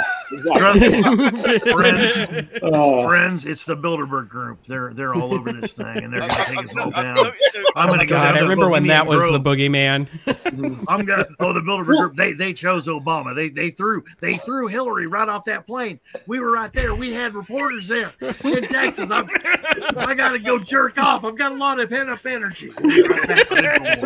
that's a, that's a very good impression. You know, it, it's really funny. Um, so i- there's another podcast that I really like, QAnon Anonymous, which is not a QAnon podcast. It's people who Huh. keep tabs on QAnon and make fun of them, uh, and Nice. do some really fun little short fiction, which is why I started watching it. Um, but like, they had a guy on who was a leftist uh, journalist um, who was like with Alex Jones, like in the early night, like the two of them shared like a motel room when they went to um, go and in, in like infiltrate. Bohemian Grove. That- Yeah, Bohemian it was, Grove. It was John John, Jon Ronson. John Yeah. Ronson. He wrote the book uh, "Arguing with Conspiracists" or whatever it was. Yeah, yeah, fantastic. Mm-hmm. Yeah, he so- wrote the so- script for uh, the men who argue with goats or stare at the men who yeah. stare at goats. Yeah, Yeah, about who a CIA goats, yeah. program to destroy Yeah. goats mentally. Like he- what was really interesting was was that he was like he- both of them infil- actually did infiltrate uh, Bohemian Grove. Um, he just went to a local store, bought a bunch of stuff from like um, Brooks Brothers, looked like a rich preppy guy, and just walked in. and Yeah. Alex Jones approached from the woods. like snuck in like and so you know they both are there seeing this thing and like the you know the guy the, the, the leftist guy is like oh my god these people are ridiculous like that was the story it was these crazy Yeah, rich yeah. people that thought their stupid like ritual actually did something and alex jones he he's sitting there and he's like oh it's, It's a they're- baby. It's a real baby. That's a real Yeah. baby. They're all Satanists. That's a baby. That's a. They're killing a baby right there. Yeah, because they were sitting right next to each other. It was fantastic. Bri- Brian, Brian, you need to try harder because Caleb's not laughing.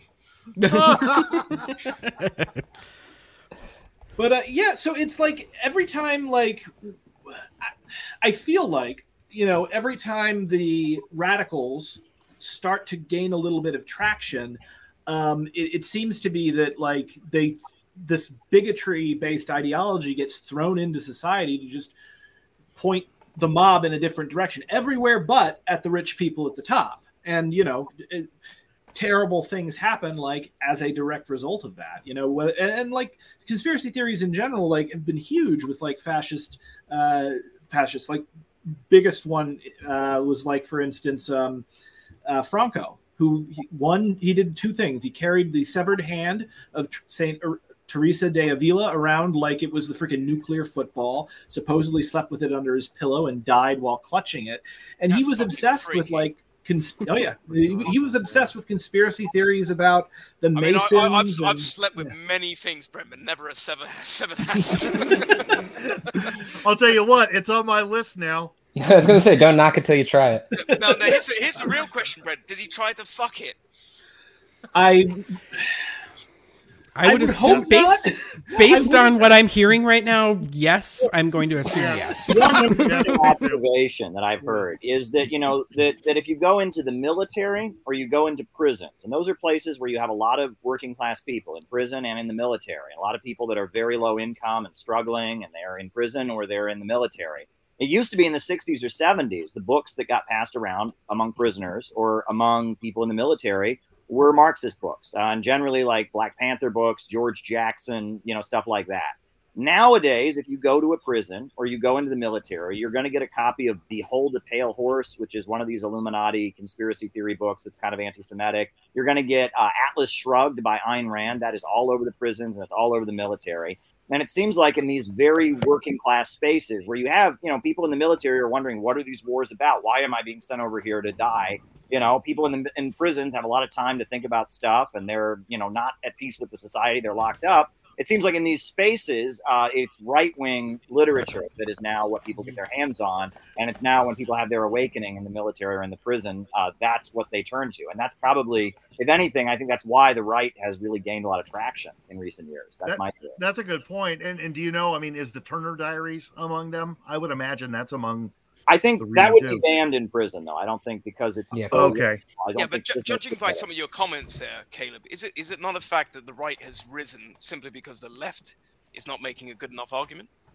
Um, I would argue that uh, the left is in a crisis, and I, I mean, I, Right, I have I been agree. Beating the drum out of the movement to the masses. Uh, that that I argue that you know, in- the 1960s there was this current that was against uh, against the Vietnam War and such, and you know there was an effort to infiltrate it, and the government was manipulating it and such. But at least it was kind of against you know against the wars, against the government and such. But now, you know, what, what they call wokeness, this this you know kind of current that is defending Joe Biden from Donald Trump, who's the next Hitler, and and we all have to, you know, and anyone who anyone who wants to demand AOC force the vote is actually a secret Nazi. That current is is toxic, and we need to get to average Americans uh, and just say, look, we as socialists can offer an economic program that will improve your lives. Um, and that is that is my attitude. And I, I've you know I put out a book critiquing the BreadTube ideology, which was a brilliant. yeah, I, I had I had a look at that book, That was like, I have never. That was I have never made so much money off of a book. Uh, it was brilliant. I knew I knew that they would. I, okay, Ben Shapiro, calm Yeah. down. They would on top of it and, and lose their minds. And they're still. I mean, it's been out over almost a year now, and they're still running with it. I still see you know somebody reading it out loud on their stream and saying saying stuff. So that was that was. I mean, that was probably one of my smarter moves. But but yeah, I, I believe that you know actual Marxism has been kind of watered down, and that there is this kind of liberal, you know, emphasis on cultural issues and and liberal ideology that is coming out and being widely promoted by like the New York Times and, You and say other emphasis on social issues. Yeah, yeah. I mean that's Explain, that's, that's explain, the issue. explain. Well, give me, give me mean, a couple of examples. um, I'll, I I don't know. Um, great. You don't know? You wrote a book about no, it. No, I'm just thinking off the top of my head. Here's a great example, right? I tweeted out that you know I support gay marriage and I support abortion, but I'm willing to work with people who disagree with me on that point. And immediately, uh, that that tweet was retweeted at least 800 times. I had all kinds of people telling me I was an evil, murderous person. I had a number of people who told me this is my favorite. You said this because you're white, and I said actually no. I was thinking about black nationalists, Muslims, a lot of non-white people that are against abortion and gay marriage that I would work with. You know, I mean, the leader of the anti-death penalty movement, probably the, one of the most famous anti-death penalty activists, was a Catholic nun for many years, right? And I, I bet she's against abortion. I bet she's against gay marriage. But I would march with her against an execution. I know there's a there's you know there's an execution in Texas coming up. The first Latino woman to ever get the death penalty is is approaching. I mean, she's going to be executed at the end of April, even though there, there's a lot of evidence that I mean, if you look into the case, I mean, it's a partic- particularly horrific case. Many of the people protesting that are going to be people that are deeply religious, are deeply socially conservative, and I will. And, and- and those are and those are many of my heroes. Those are many of my heroes, Caleb. I, you know, I'm a huge. I, I, I, there's a lot of like the Catholic uh, faith that I'm, I'm really into, and I disagree with them on some of their social views, but that doesn't stop me from seeing them for the terrific human beings that they were in other respects. Sure, I'll and- point out Hey, with Caleb, regard to can you- the you with regard down? to the Catholic Church. Hang on for just a second, Josh. Yeah. Uh, I will point out that um, when Trump was doing the family separations and throwing the kids into the concentration camps, like the Catholic Church came out and was and said pretty strongly that they were they were considering using ecclesiastical punishments. Um, which essentially would be up to possibly excommunication for individual officers who actually went and did that. If they were Catholics, that you know they might have been you know completely removed from Catholicism. If they were true believers, I mean they were going to go to hell.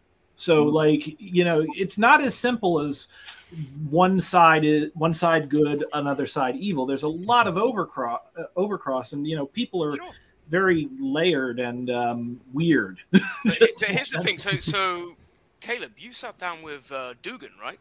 Yes. Right. So, and he's a third positionist, is he not? No, I believe he refers to himself as a fourth positionist. Uh, so Oh, oh, a fourth one. There's a fourth Yeah. one now. No, I- Lots of the book is positions. called- Out of control. The book is called The Fourth Political Theory. That is the book of his that I read. And while I disagreed with a lot of the content, I found it to be very insightful. I mean, Dugin's a very important intellectual in Russia. Um, But and he was a- he was a founder a- of the Communist Party uh, after the fall of the Soviet Union. He wrote much of the Constitution of the Communist Party. After uh, the Communist Party kind of proved it wasn't going to, you know, be able to really have a revival in the 90s, he and a guy named Edward Limonov, who's like this punk rock novelist who, who wrote novels about gay rights and stuff, they started the National Bolshevik Party. Uh, and then Dugin, from what I understand, was kicked out of the National Bolshevik Party, and he now runs a think tank called the Eurasian Movement. And he's a widely respected, you know, political scientist in Russia who I disagree with on many points. I mean, his his worldview at this point is fundamentally conservative. He rejects the notion of historical progress. He says the past It's, it's extremely conservative. Let's- yeah, let's and that's not that's not my around the bush. viewpoint. But Do because do you not Russia think is a country that is struggling against imperialism, and because he's one of the main critics of Western Western capitalism in Russia, I thought, you know, hey, I have this opportunity to go where he's at. I will say, I, I, you know, I mean, you try to the way you speak, uh, uh, you know, you try to be friendly and you know, you know, cheering to your audience. I could have chosen my words a little more carefully. I found out I was giving that speech literally five minutes before I was giving it. And then it was just, I thought I was going to an event where he was speaking. And then they, they said, Oh, you'll sit right here. And they sat me right next to him. And I'm like, Oh, I said, How long am I speaking? And they said, Try to speak less than five hours. Okay. And I'm like, Oh, okay. And so, you know, I, I No, I'm tried not, to- not sure you can do that, Caleb. yeah, yeah. There you go. Uh, but you know, I tried to, you know, I just tried to, you know, praise praise Dugin and bring forward some of my critiques of the Western left. Yeah, but he's he's he's he's espoused some pretty fascistic views. he's all over the place. Uh, he's also espoused some very communist views, and his book, The Fourth Political Theory, attacks Right. both Well, that's communism that's what a and fascism. Is, right? That's what a Uh, is. well, actually, he he was a member of the Nazbol Party, but he was kicked Right. out of it. And the guy, But it's an who- Yeah, but he's ideology still- he too, was still- not just a I mean, party. come on, come on, come on, come no, on. This I is mean, not a serious. the guy who point here. started and the Nazbol Party was actually much more liberal than he is. I mean, that was kind of a punk rock party. Edward Limonov, who was the, the leader of the, the Nazbol Party before it was outlawed, uh, is actually quite socially liberal on like LGBT and issues like that. So Nazbol is this meme that this synthetic left has created. That you know, if, if anyone kind of you know disagrees about this or that, that means that they're they're a Nazbol. It can't be a And meme if wasn't- he if he made a part if he was part of a in Russia was considered to be a left wing party. It doesn't mean Nazi communist. That's I mean, but wasn't their flag basically just a Nazi Nazi flag with a hammer and a a sickle in the middle? Caleb. Yes, because uh, that comes from the Sex Pistols, is my understanding. Right, that that was a T-shirt that was worn by one of the like the lead singers in the Sex Pistols, and they thought it looked badass, and they wore it with their leather jackets and such. And yeah, I mean, you know, but but National Bolshevism was a party in Russia. It was outlawed in 2007 uh, because of illegal activities, street fighting, some demonstrations that got rowdy. extremely reactionary party as well. Ah, they were always considered had been. in Oh, Russia. come on, mate. how they are Come considered left wing because because of their you know their invoking of the Marxist heritage. There was Russian nationalism mixed in with it, but in Russia they were not considered conservative. They were considered to be this rowdy group of young people. Socially, they were extreme conservative. and, you know, you know they no they they were not considered right wing. They were considered to be national. I'm not saying that. I'm saying I'm saying that they were extremely conservative on their social views. Well, but in Russia, that's pretty common, right? I mean, you know, the, the, the kind of you know liberalism that we have here in the West. I mean, homophobia in Russia, anti-Semitism in Russia is something you're going to find all across the political spectrum. Yeah, of course, Unfortunately, and you're going to find out especially as well. especially in the 90s at that time. The fall of the Soviet Union was a period where the country was in a huge amount of crisis. There was a huge rise of anti-Semitism. There was a huge rise of, of confusion and such. But yeah, and I'm not. I, I don't. I don't want to fall into the trap of trying to defend a party I've never been a member of. I, I met a guy one Oh no, time. no, we're, we're not asking you to defend Yeah, yeah, so- I don't, I don't think you're defending him. To be honest, you're, you're explaining, you're explaining something. Right. You're, you're not. Yeah, I'm defending them, explaining right? that politically this meme that, that there are these I'll say it again, are- Caleb. Yeah. Calm down, Ben Shapiro. Yeah, well, I sound like Ben Shapiro. That's interesting. A lot of people No, say you, that I, no, that I you argue don't like sound him. like Ben Shapiro. I don't. Also, you, okay. You're not a Okay. cunt like Ben Shapiro. There we go. No, you you you sound actually you sound like a cross between Ben Shapiro and Chris Cantwell. And I'm sorry to say that, but it's I know it's just is. fact. Who's Cantwell? Oh, he's Oh. the, the the crying Nazi. Oh, the crying Nazi. Okay. Yeah, yeah, yeah. But but I like his More voice. Honestly, here. Just let me. All right. How's that? Is that? Are we getting more? that was great. That was great. But no, that wasn't meant to be an insult at all. It I, I liked just it before he was the the crying Nazi. He he came in. He was somehow brought into uh, our Facebook debate group lasted Oh, like all of. I, I, I, add, I added him. Yeah. So I, I Oh, you basically- add- Degrees of Yeah, separation. I- you have to made be like uh, encountered, right? I mean, it's like you got Yeah. Dugin and Chris. I mean, it's like this is a, a, a strange world, isn't it? Right? But there. I, we, we can't. Well, Brent, if you remember, I made I made a sock account that was basically it was like a neo-Nazi sock account, so I could add Cantwell.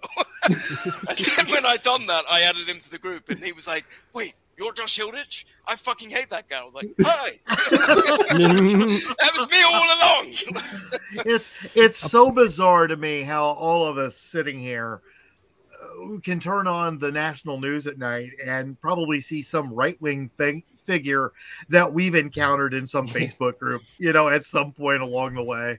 well, I don't know about you, Brian, yeah, but I or literally turn on your watching the uh, literally watching the um, uh, Donald Trump's second impeachment trial in the Senate. Invictus called the dox us that when the page started. Oh, he did. Yeah, it was the Liberty Hangout. People were posting about it about us, like who are these people because they didn't know who we were.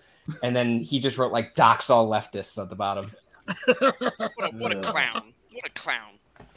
You know, it, it. I will. I'm going to go on record for one thing, just because it, it came up with uh, with Ben Shapiro. So I wrote a play um, called Trolling 101. It was a short, like, 20 minute. Yes, I play. remember reading that script, Brent. You sent it to me about 400 times. Yes, good. I'm glad. you too. I'm just kidding. I'm just kidding. Yeah. no, you wrote the Rudy script. Uh, I know, Caleb, and it was but- good. I'm glad you sent it to me. But like, I I wrote that, and like, I literally came up with facts don't care about your feelings as something for, for the troll to say before freaking Ben Shapiro came and like made that his catchphrase. So it's my phrase. I thought it was stupid at the time. You, you, you, you I'm suing you, Ben Shapiro. you owe me a quarter every time you say it. Right. On on that, Brent. By the way, now that Yeah. you're on the Fakertarians podcast, can you please stop messaging me at three o'clock in the fucking morning every single fucking day? I will. Is that all right? I, I will message you at three o'clock in the morning. It just won't be about the Fakertarians. Or it'd be a bit of a you want to be in my bed or something like that, is it? Maybe, maybe we can Dick negotiate like 245, right? Maybe 315, you know? Caleb, don't give him ideas. Fuck off. Okay, at 245, I send the dick pics. At 3 a.m., you send whatever else, Brent. Oh, I said I'll I'll send some very strange things. You you you may not even be able to interpret them, but it Yeah, will be yeah. sexual. I'm, I'm, I'm sure you were going to send those things. I'll fucking go to the cops, you know? ah, statist, statist. We, we, oh we no, no, no, no, unmasked no, you. no, It was it was a joke. It was a joke. I'm you know that's what we do on the Vegetarians podcast, Brent. We tell jokes. So I said to Billy two weeks ago, I want the best joke that you can tell. Caleb Maupin, the stage is yours. Tell me your best joke. My best joke. Yeah. Oh, boy. Apart Wow. yourself. Oh, my goodness. Wow. I, I'm not a joke telling kind of guy. Can I? Can you come back to me on this one? No, yeah. you're gonna do it now. Like, like, what do you mean? We're gonna be in, All right, in four like the weeks' first time. We joke haven't. that comes into my mind as I'm thinking of jokes. Okay. Hmm. Hmm. No, I mean, I, I'm just drawing a blank. I'm just, I'm You're not a drawing a comedian. blank. I'm not a comedian. I mean, I'm tempted to say something like libertarianism, ah, ha, ha, ha, but I feel like that's a Hey. cheap. I'm not going to do that that. was a while, poor while, while joke, we're while, I was gonna while say we're go while well. we're just while we're well. discussing this, let me give you the best punchline ever. Okay, I won't even give you the joke. I'm just going to give you the punchline. Those aren't tomatoes. Those are last week's abortions. Oh, I remember that one. Oh man, this is taking me back to middle school. Okay, uh, so my my joke. Um, it, it'll be oddly appropriate. Okay, so the FBI, the CIA, and the NYPD are all arguing about who's the better crime-fighting organization, and so um, President Biden, you know, he decides he's got to have all of his all of his ducks moving in the one row. So he, what he does is he's thinking about ducks. He takes a duck and he lets it loose in the forest. He says the first organization to find this duck gets the prize. So uh, the uh, like like uh, the FBI they start like ser- searching out the place. They put informants in animal suits all over the thing. Nothing. Can't find the duck. So the CIA comes in. Well, they burn down the forest and claim there never was a duck. So then the NYPD they go into the burning forest and they come out with a bear. And this bear has been beat to hell. He's missing teeth. His fur is singed, and he's going, "All right, all right, I'm a duck. I'm a duck." Brent, that wasn't a joke. That was a bloody essay. I got a do, joke do, for you, you. do, you- do, you, do you want to hear the most Caleb's got a racist joke. joke? No, Caleb's got a fact, joke. it's, it's so incredibly racist. I, I'm going to give this one real quick. It's so racist. Here we there go. is no We're- joke. we're about only God, a we're gonna be in the Mises punchline. Only a only And, a he, and he's, punchline. he's okay? doing this signal. No, He's- yeah, yeah, yeah. Those Okay. aren't speed bumps. It's the Jackson Five. Oh, Oh. God. Oh no! Okay, That is no, nobody, nobody laughed. Everyone was like, "You absolute piece of shit." You I weren't condemn that supposed to joke laugh. as That's- irrational and repugnant. All right. Let's, That let- let's no hear joke. Caleb's. There's a guy who moves into a neighborhood. Um, Oh, here we go. Here we go. I'll moves listen. into a I'll listen. neighborhood and he knocks on the door of his neighbor's house and introduces himself. And he says to the neighbor, "What do you do for a living?" And the neighbor says, "Oh, he says I'm a professor. I teach logic at the nearby university." And he says, "Really?" He says, "Wow. Well, can you explain logic to me?" He says, "Sure." He says, "I'm looking across the the street at your house." And, and I see that you have a dog house. And that leads me to believe that you probably have a dog. And that leads me to believe that you probably have children. And that leads me to believe uh, that you are probably married. And that leads me to believe that you are probably married to a woman. And that leads me to believe that you are probably heterosexual. And the guy is stunned. He's like, that's brilliant. I do have a dog. I do have children. I do have a wife who is female, and I am heterosexual. This is brilliant. So he goes to the nearby bar and he's sitting with a friend. And he says to his friend, he says, I just met the most brilliant guy today. He's a professor of logic at the nearby university. He says, Really? He said, Well, what did you learn from him? He said, Oh, it's, it's really it's really good. It goes like this. He says, he says, uh, now he says to his friend, he says, Do you have a doghouse? And the guy says, No. And he said, Oh my God, you're gay. all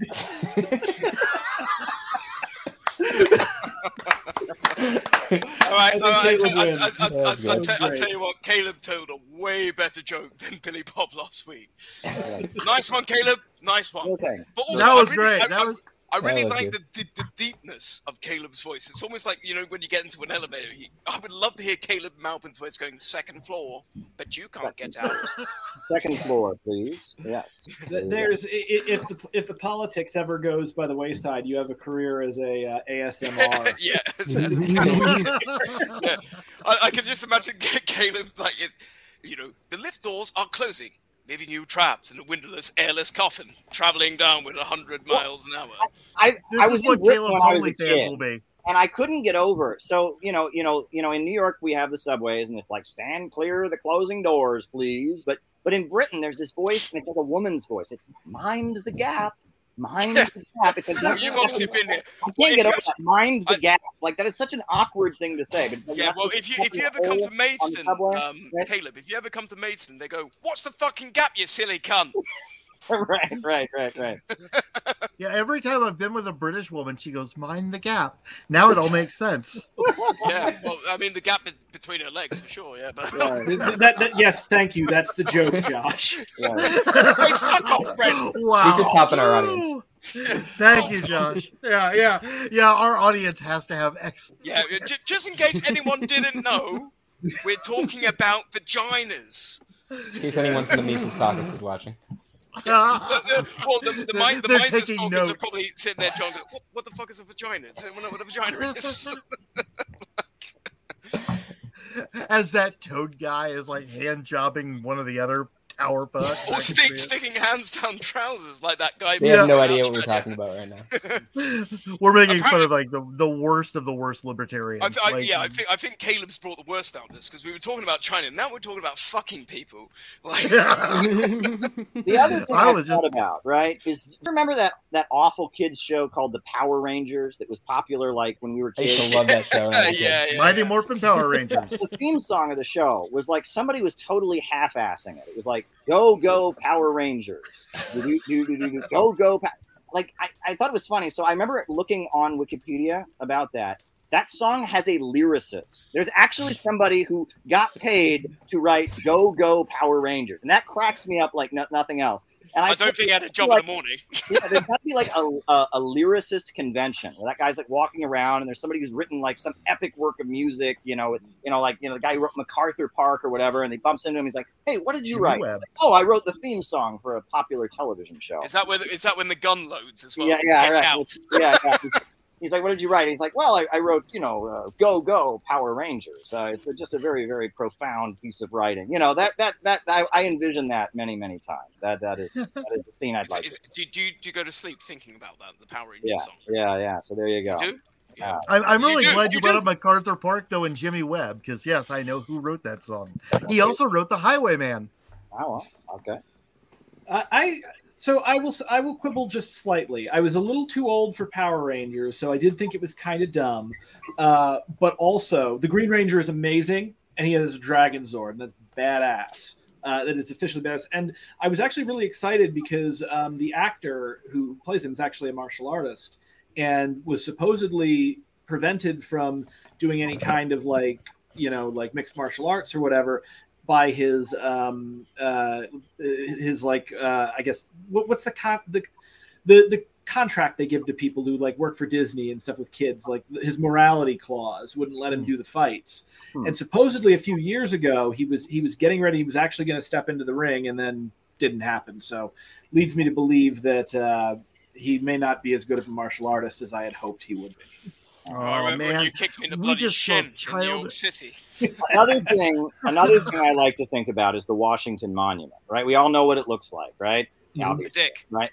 But I was reading a history book when I was in school growing up, and I came across an interesting bit of information, which is that George Washington actually had measles as a child, and as a result, uh, you know, he could not do what that statue looks like, uh, and actually, all his kids are adopted.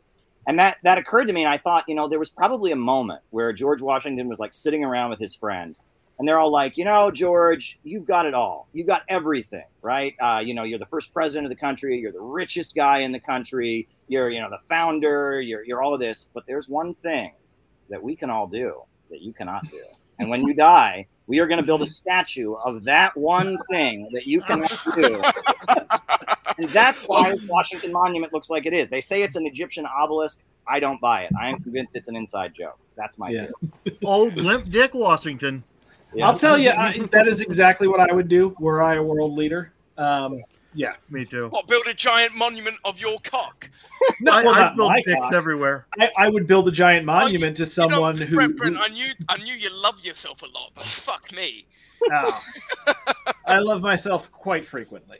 I love you. I love you too. I love you too. Yeah. I would I- love to be I- a dictator and just like command that everybody just draw dick pics on everything. Like just the most base, like that, that that's like mandatory. If you want to own like a small business, your window has to be riddled with little dick pics. You know, I, I- oddly enough, this this does tie into something uh, I think Caleb will be happy to talk about, whi- whi- which is Gaddafi. Because, like, Gaddafi as a dictator was like the guy who did all the crazy Look shit that he would do. Like, you know, he I remember he had like an all female guard that like had like they they had to have a certain number of buttons undone on their uniform supposedly. I remember that. Um, and also he would he would give money to like pretty much anybody who came up to him and, and if he liked you like Hmm. so there were a lot of people i forget exactly who it was that he funded but he funded like a lot of pretty cool people uh, just because they happened to cross his path so, So I guess, I guess the question mean- there is, Brent, uh, how much money did you get, Caleb? well, it's interesting, you know. I mean, he did give money to the Black Panthers. Uh, he did give money to the IRA. He did give money to Nelson Mandela. He gave money to a lot of progressive people around the world. There's no question about that. But as far as the whole like giving money away thing, Saddam Hussein was famous that for that also. Uh, my understanding is that uh, Saddam Hussein, like, if you got married, there was a slim chance Saddam Hussein might show up at the wedding party with a wad of cash. And so it was like that was at, at a wedding. Everyone was wondering, oh, is, is Saddam going to show up at the wedding? And if he did show up at the wedding, he would bring with him just huge wads of money and just start giving them away to everybody. And that's kind of, yeah, that's kind of what these, these guys are kind of famous for. I mean, didn't, I believe, you know, what is it? Uh, Juan Perón, there was that, that thing where they were giving away money to, and that's just something that's kind of like a, you know, it's just like politicians like doing that, right? Doesn't the Joker do that in Batman? He's just giving Yeah, away but money. then then Saddam showed up at the Kurdish weddings and that didn't go too well. Yeah, yeah, right. and, and, and, and of course, You saw like that with we got, we got, Escobar we got the did that. craziest president ever, Trump, and what did he give out? Like a roll of toilet, uh, a roll of Toilet towel. paper. Right, That's- right, that's, Toilet still, paper. still and really my mind cheap to red the day. hats. Yeah. That still baffles my mind to the day, Well- Brent. Where like you, you, where was he in Haiti or something like that? Like you know, there'd just been a natural Uh, disaster. Puerto Rico. Puerto Rico. Yep. Puerto Rico, Puerto, Puerto Rico, Rico, and, and right. you know he basically went there and went. I've got this. I've got the solution, guys. Just bear with me. You guys need some fucking bog roll. It And he was was, just, yeah. Bog roll. Yeah, It's because, because- When, when you have a fucking tornado or a hurricane, that's all you're worried about is having a shit. Yeah. Well, I mean that's because more or less, I mean Trump's cash poor, so he doesn't have any money to give out. That's why he won't release his tax returns. I, I'm convinced he's not really a billionaire. Oh, Oh, I'm he- convinced of it too. And that's you know I what? thought it And was funny. common knowledge. Yeah, yeah, that's Yeah. very true. He just, I mean, it, it, I mean, he really does. He's made up his his um his wealth entirely. I mean, that's the whole crux of the um you know the New York You investigation. know you're talking to Donald Trump's favorite reporter, right? You know about that, right? You're not Donald Trump's that, favorite reporter. Please tell us. Oh dear. March, Here's, here's this story. March of 2016, he had a press conference at the hotel at the old post office in in DC. I went to it and I was trying to ask a question, and he he on video. Don't take my word for it. He he turned and he said, "All right, one last question. Uh, who's my favorite reporter? Uh, this guy here, right here." And he pointed to me. So Donald Trump is on saying, "I am his favorite reporter." Now I'm sure it could be interpreted as an accident, but shouldn't we give him more credit than that? I mean, you know, he was president and stuff. It's not like he would ever say anything stupid. So, you know, I, I appreciate his endorsement. I think on my next book, I'm going to put my favorite reporter, Donald Trump, on the back as a blurb. You know, just because. Yes. And uh, I, I think I can go for it. But that is actually on on video if you want to see it. So I appreciate it. I, I thought it was. I, I would like to see that, Caleb. Yeah, and why I did- thought- why, why, did, I why didn't you call him a cunt? You should I, I hope called him a cunt. the New York Times would run with this or something because of my like international. I was hoping that like this could get some traction. I put out like a trolley video, like, "Am I really Donald Trump's favorite reporter?" And like, you know, the, the only people that seemed to notice were like leftists who don't like me, and they were just like, "Ah, see, he likes Trump." And it's like, oh gosh. So I was disappointed by that. I thought that Okay, was, so like, so so Caleb, Caleb, we, we're gonna have to make a deal here, right? So you Yeah. work for RT, don't you? I Do do. you still you still work for RT? Yes, yeah? I do. So you get to the White House press room. No. No. Okay, but you get to sort of see a president. Of course you do because you, you saw Trump. So here's the thing. The Fakertarians are going to go live around the president. You reckon you could get me in? Because if you get me in, I will call Joe Biden the cunt. Absolutely no problems about that. Let me get back to you on that one. Oh, come on, Caleb. Come on. Can you get him a meeting with Putin? Yeah, well, I have to call Putin and ask him first, but he'll, he and I talk so regularly that, that he's probably cool with that. So just let me, let- you know, he- he's stressed out about all this Ukraine stuff, but after that's over, you know, we'll talk and and you know, I got you, gotcha. Good. I like I would that. love to call Putin a cunt. Yeah, so, well, actually, you work for RT, so you could get me a meeting with Putin. I could So- call him a cunt. Th- This is I do have a Putin story, um, and, and this, Oh, uh, yeah, I was so one of the uh, people who taught me there. There you go. One of the people who taught me how to write comedy uh, was a guy he worked on. Um, he he was uh, like the the, sh- the side showrunner for Married with Children, and he also worked on like Arrested Development. And he was sent over to Russia to write um, like the Russian version of Married with Children. And so he's sitting there in like the room with all these Russian writers, and they're trying to come up with um, a, a joke based around some, something being black. So so like black like a coal, black like um, black like the night sky, black like the heart of Vladimir Putin, and everyone in the place just backs up. It's, it's dead silent, and he's like, "What? I, I can't make fun of Putin." And and they go, "You can make fun of Putin once." I love I love the fact as well. At the beginning of the call or the beginning of the podcast, Caleb said he was going to leave if we uh, character assassinated him. Two hours later, he's still here. Yeah. Well, I'm not dead yet. Well, this I mean, has certainly been you a can see that fantastic you've, broadcast. You've still got a fucking pulse, haven't you? Yes, indeed. Yes, indeed. I've actually really enjoyed the direction this podcast has gone. yeah, I no, enjoyed I've the really conversation. enjoyed it as well. I've really enjoyed it. Yeah. as well. I- my, my my opinion of Caleb has changed. I think he's a lovely guy. I'm going to start calling him the Ginger Ninja. All right. That's a good one. What what have I been telling you, Josh? For like, Well, he Like blocked me on bloody Facebook, didn't he? I couldn't see any fucking things. we just witnessed reconciliation right here live with the Fakertarians. That Not- was not- a not yet, beautiful not yet, moment. not yet, not yet. We're, Caleb, we're will you bringing, we're unblock bringing me? in the love. Will you unblock me on Facebook? Maybe I maybe I will. I'll have Maybe? to figure out which account is what is the name on your account, and I think I can go. Uh, in Josh and Hilditch. Okay. Yeah, he has he has so many Josh Hilditches. Is it, it because he keeps getting banned? Yeah, I get banned all the time. I think I think the last ban I got, I called someone a, uh, a penguin.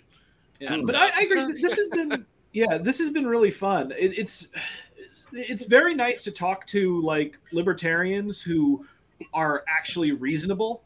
Like I think the last time I had this kind of like this much fun. I'm to libertarians reasonable, was- Brent. Really? No, you're, I'm talking about everyone else. You are not. Like you're British. I think no, like the last time I, I had a really good conversation with a with a libertarian was um, David D. Friedman, and so like it's it's you guys and David D. Friedman.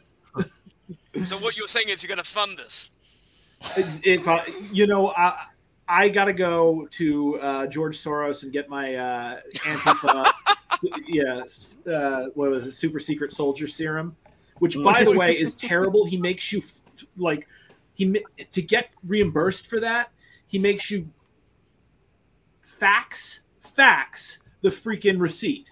And then it, it takes like two months, and I've got like a pile of receipts because I just can't bring myself You to seem go to down have to a lot of Kinko's inside and get knowledge about George Soros there, Mr. Yeah. Brent. Exactly. It's it is such a drag working directly for him. Mm-hmm. I'm still waiting. Next time you see him, tell him that all of us here at Fakertarians are still waiting for our check. Oh, everybody says we're like getting paid by Yeah. Soros. Yeah, right. But so far, no Well, checks. here's what I don't get. How is how Soros. is China part of the George Soros conspiracy when George Soros hates China more than anybody else? Like, have you seen Okay, all the stuff he's saying? Like, I keep hearing this from like Tea Party, kind of QAnon people. Oh, you're working for China and George Soros. It's like I can't be working for both of them. You know? Like, Remember, when they say George Soros, they mean the Jews. ah, okay. Yep. Yeah, the but by the way, cathedral. I'm, I'm, I'm not sure why you Yeah. asked us that question, Caleb, because we don't believe in that bullshit. Oh.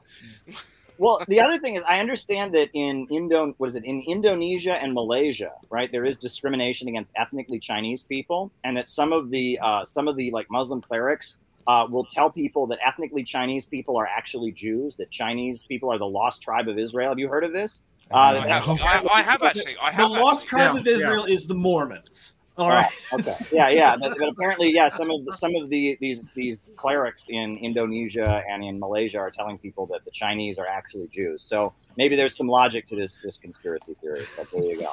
Oh, don't do it, Caleb. Don't Oh, don't oh, bring up. someone's flipping that right now. Right now, they've got me. They've got me.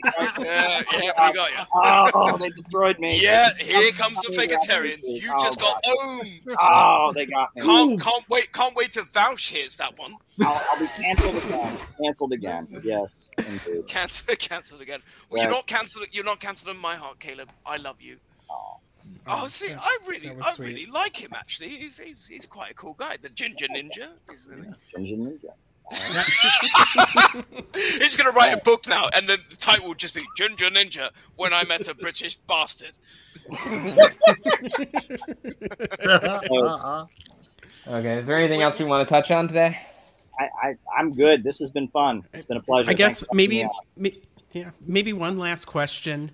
Um, who who what Ukraine? I guess you know that's just kind of in the news right now. Um, what what we what do we all think on Ukraine? Caleb, you got any And inside the- info? And- Uh, well, yeah. We don't want World Right? War Three. I think World War Three, we can all agree, would be a disaster. Um, uh, I think we should listen to the Ukrainian president, who has told Joe Biden to basically calm the f down and stop overplaying the danger of some kind of invasion. Uh, I also think that you know we shouldn't be sending lethal weapons to a bunch of neo Nazis in the Azov Battalion and people who tear down World War II memorials. And I also think it's worth looking into the fact that the Ukrainian government is shelling their own civilians in the eastern regions. Uh, you know, and that, that you know, you know, you know, the, I was at the UN. The UN ambassador to the United States said like 14,000 people have died since 2014. Well, yeah, they've died because the Ukrainian government is shelling civilian areas in the eastern regions, and they should stop doing that. Um, and I mean, I think that Russia's got a fair concern. You know, I mean, if if Russia was sending all kinds of crazy weapons and and such to neo Nazis in Mexico, the United States would be a little bit. Probably Yeah, I mean, you say that because they're your employers. well, No, I- I- Wait a minute, we we did that, didn't we? of all, you can say that in response to anything I said, right? So I mean, it's true. right? You know, so Yeah, you know, I mean. I mean, you know, but But- but but to be fair, I mean, I, I think that Russia, you know, their security concerns are legit. I mean, you know, w- we wouldn't want nuclear weapons from you know one of our rival countries right on our border. Uh, you know, we wouldn't want a military alliance, you know, expanding closer and closer to our border. I think they have some legit concerns, but they're not going to invade Ukraine. And I think that that you know Macron and the Germans are kind of like Biden. Can you just stop this? All right, he's not going to invade Ukraine, and and it's like they won't let this die. And I think that's about the natural gas price. Well, uh, they want the natural need gas to prices to stay up. I need to stop you right there, Caleb. We Yeah. let's not talk to the Germans about invading places. Well, typically that go- Did you know that, that the German Navy actually resigned in protest of escalating with Russia? they have a navy. Yeah, head of the German Navy stepped down in protest of this, and that the the Germans Kriegsmarine. will not give lethal weapons to Ukraine because they know the history of what happens when you give. Yeah, lethal well, last time that they did, that Uh, you know, it didn't go yeah. too well. Yeah, I mean, the Germans actually are, are some of the, you know, they're taking kind of a stand here and saying no lethal weapons to Ukraine because, and they won't even actually issue. I think it's uh, one of these, one of the, one of the countries, uh, Macedonia, wants to send lethal weapons to Ukraine themselves, and the Germans won't even issue a permit for them to to travel through Right, Germany. right, right, right, right. They had. They also. It, it, you Yeah. would probably know this from RT actually. So, when the British were sending some of our Royal Marines over to the Ukraine, they couldn't fly over Germany. Did you? Mhm. Did you see that one? Yeah, and I mean, and that I, I think that's pretty pretty admirable on the Germans' part. They see that, that Yeah, you know, for the first they- time in fucking history as well. Yeah, the Yeah, Germans. they- they have parades. You know, the Ukraine in, in Kiev, they have parades to honor Stepan Bandera, who was a Nazi collaborator and a participant in the Holocaust. Uh, you know, I mean, and, and they're sending them, and, and the Germans are saying, we're not going to send you lethal weapons. We're not going to do it. You know, and I, yeah, but the Na- Na- Nazi government got voted out, right? well, yeah, but they still have a Nazi battalion of their military called the yeah, the Azov Azov battalion. I know the one you're talking about. They, they were yeah, and, and uh, also, where's, in where's the cancel culture on this, right? I'm called a secret Nazi like 20 times a day, but by the same people that are totally okay with with the USA sending weapons to like actual like Nazi admirers and people who have parades for Nazi collaborators. Like, I, I there's this blind spot in the cancel culture around this because I mean, I mean, we shouldn't be arming a government that actively actively destroys World War II memorials, right? I mean, that's just a basic thing, no matter what you think about Russia, right? We can try to pick that blind spot up. We we cancel some people. Yeah. hey, hey, hey, hey, Caleb, Caleb, we get cancelled every bloody week, so. All right. Yeah, yeah, we're, we're at the heart of cancel culture right here. we we, uh, we we normally get cancelled by reactionaries, but uh, There you go. Yeah. Do you actually think cancel culture exists? Though, because I, I really don't think it does. I really don't mm-hmm. think it does. Oh, I think it totally does. I, there's all kinds of people I've never met that have been sent the memo about what an asshole I am by people that have completely taken things I've said out of context, and I've experienced it. Yes, I mean, I mean, you know, I mean, I go places, and yeah, I mean, I meet people. you people walk- cancelled me. You cancelled me. You blocked me. Well, I know, but people, I mean, there's people who walk. I, I, I go to any left space and somebody walks up to me and they're like, I heard that you're actually a white supremacist. And you, and I'm like, no, no, I'm not. Uh, you know, like I've, I've been marching against racism. I support full legalization of immigrants. I have a long record protesting police brutality. Actually, no, I'm not. But I saw this video somewhere that said you sat next to somebody, you know, yeah, cancel culture is definitely real. It's totally real. Yeah. I mean, I, I've, I've experienced it firsthand. I don't know if I would call it cancel culture. Just uh, it, it just seems to be a very online thing. Do you know what I mean? yeah. Well, They're isn't like- cancel It culture started with, supposed to right. online? It started with Fox News, actually. Fox News started going after professors. Do you remember this? Fox News and David Horowitz. Do I remember it? Uh, Yeah, really, no. Yeah, I yeah, don't they- watch They Fox got News. Ward Churchill, the, the top scholar of Native American studies, fired at the University of Colorado. They just, you know, they and it was it was originally Fox News and the right wing going after like liberal teachers, liberal professors, you know, and then in the age of social media, now it's kind of become more of a liberal kind of thing. But yeah, it's this idea we're going to single out somebody among the population for something that they have done or are alleged to have done. Kind of, you know, put them in the uh, the uh, I guess you can call it the modern 21st century uh, you know, you know, pillory uh, and, and mobilize the public to go after them, and that'll intimidate people from saying things that go against the script. Now, in a lot of cases, it's things that that shouldn't be acceptable, like racism, sexism, homophobia, bigoted remarks. But in other cases, it's things that uh, are either misconstrued or things like, you know, standing against imperialism or things that are just misrepresentation. I mean, my good friend Peter Coffin has been very viciously treated uh, over something that doesn't even. It's like I'm he gonna- had a I'm fake gonna- girlfriend or something. Like, come on, you know. I'm gonna, I'm gonna, I'm gonna say one thing there, Caleb. So Yeah. when we're looking at people's histories, I really fucking hope people don't look into mine because I would be cancelled about five seconds flat. Same. Yeah. All No, right. but, but, but I, I don't I don't think it exists. I really don't. I just think it's just this sort of like online invention that we've made. Hmm. You Well, know, then like, it would a- a exist, lot of- though, right? Like, well, I no, I see. I see a lot of people who go, oh, "It's cancel culture." They've said really bad things and they've done bad things, right? Well, but, but, people- but so it's it's good then. You're saying it exists, right? And that's the thing. When, whenever people tell me cancel culture doesn't exist, the argument continues, and then they say, "Okay, well, it exists, but it's Yeah, good." I- and it seems like what you're I, saying. I, I'm not- here's, I'm not- here's no, no, my I'm take. not- It exists, but it's very, very small and often very misconstrued. Uh, when someone is criticized, Dave Chappelle, great example, criticized correctly, uh, because I still maintain it's a criticism of his lack of comedic content, honestly, as much as it is what he said in that lack of comedic content. That's not cancel culture, that's critiquing. And if the P and, and, and so you hear the term used in cases like that, what you're talking about are in those online spheres. And yeah, that definitely does exist. I've seen it with my own two eyes. People that really didn't deserve anything suddenly it's it's very mean girl cliquish sort of mentality is what that is. yeah, right, right. Th- th- th- That was my point, Brian. Like this whole sort Yeah. of thing that every single person I've seen come forward and say, "Oh, cancel culture," when I've actually seen why they've been supposedly cancelled, they've actually done something really bad. Yeah. Well, right? well, ha- Now, hang I'm on, not saying though. like, for example, C- Caleb was saying, "Oh, I get called a neo-Nazi." I don't think that's cancel culture. I just think that's people being dickheads. Hmm, certainly. But if you get it into a big enough group or it's all targeted, then that becomes a form of bullying, mm. which is also a form of cancel culture well, in and of itself. Take that woman You know at what I Chipotle, mean? right? The the manager at Chipotle, who those guys had come into the store like three or four times and not paid, and she finally said to them like, "You guys don't look like you have money. I think you need to to not do the order." They filmed it and said, "Oh, she's saying because we're black that we don't have money." She lost her job. Uh, then it came out. Well, actually, no, they'd come into the store three or four times and not paid, and she was trying to like keep her job by not giving free food away. Um, she got her job back, and you know she got her job back, and there was kind of a correction sent out. But a lot of people didn't get the memo, and she still years later. A lot of- Yeah, but is, is that cancel culture? A lot of people- Or is that Oh, just yeah, I mean that's, that's on her for the rest of her life, even though you know there's been a widespread acknowledgement that she really didn't do anything wrong. She Yeah, but this idea The follow up just- always, yeah, the follow up always gets lost. Yeah, if you the, uh, Google her for the rest of her life, whenever she applies for a job or anything, the first thing that's going to come up is racist store owner. I mean, that's awful. That's you know, that's Yeah, it, it, it- this has been happening ever since the internet was created. So why Well, all of a it's been happening since newspapers were created. culture?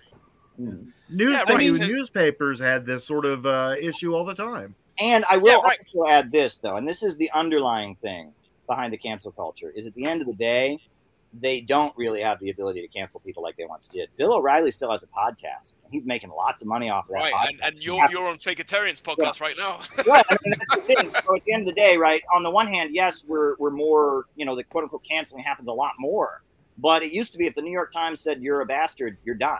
But you know, Bill O'Reilly, everything has come out there. He's still got a podcast. He's still got loyal fans who think he does nothing wrong. yeah, right. So how does Can't cancel culture exist So- then?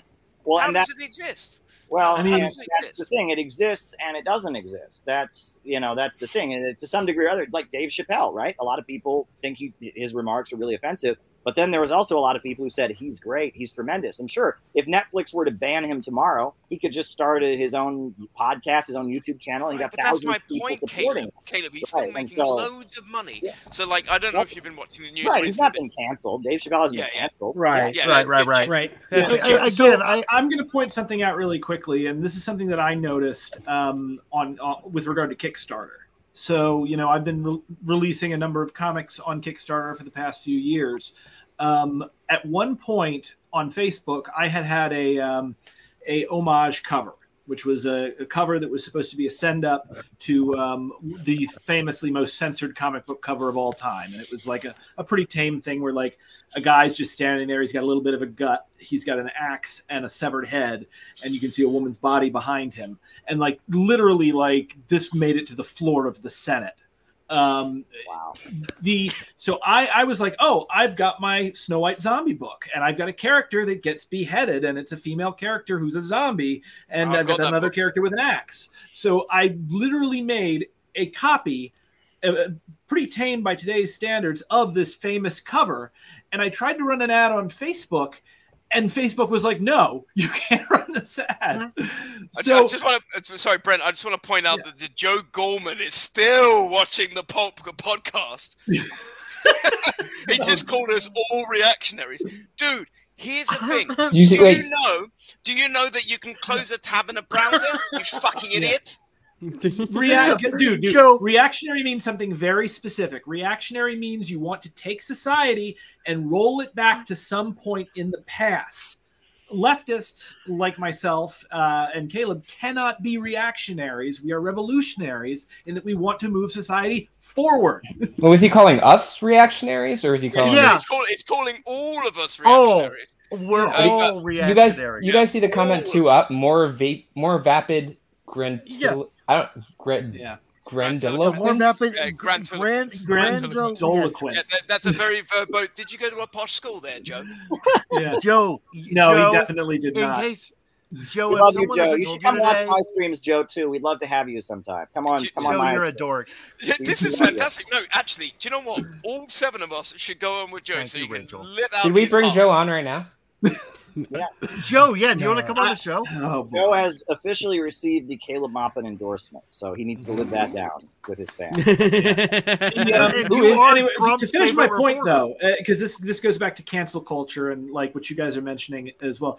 Um, there definitely are online hate mobs, but what I noticed was Sure. I put out an update. Swaza has been censored. Snow White Zombie Apocalypse has been censored. That update was my is still my most read, most liked, most commented on update, and I wasn't even really censored. I just couldn't run a Facebook ad and thought it was funny.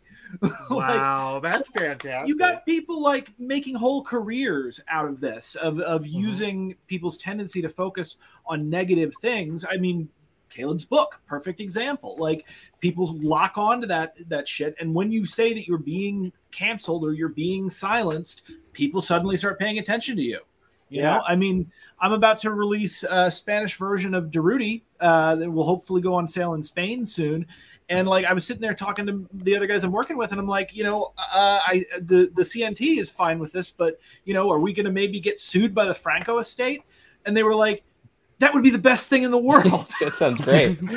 if we got sued by that old dead weirdo.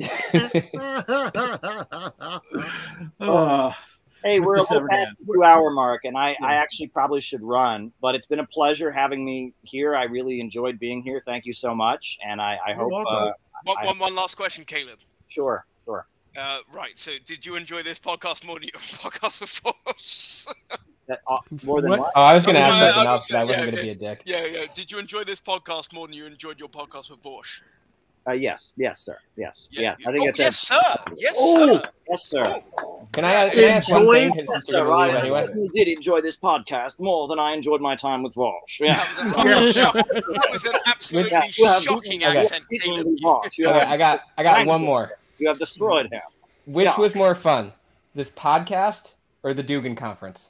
I would say that, that this podcast was certainly more fun than the Dugin conference. Okay, Uh, we beat, we beat Dugin. You still, you still, you still sound like you're in the Revolutionary War there, old as I have received upon this podcast. So uh, there you go. Okay, that's an that's an endorsement. We Respect beat to you. Dugin. By, by the way, okay, I've got one, one last word, Caleb. One last you- word. you- One you- last you're, word. What is the You're, last mo- word? you're, you're mocking my accent there, so cunt. No, no, this is I normally speak when I'm not in front of a webcam. Uh, this is just my normal normal voice in the shower.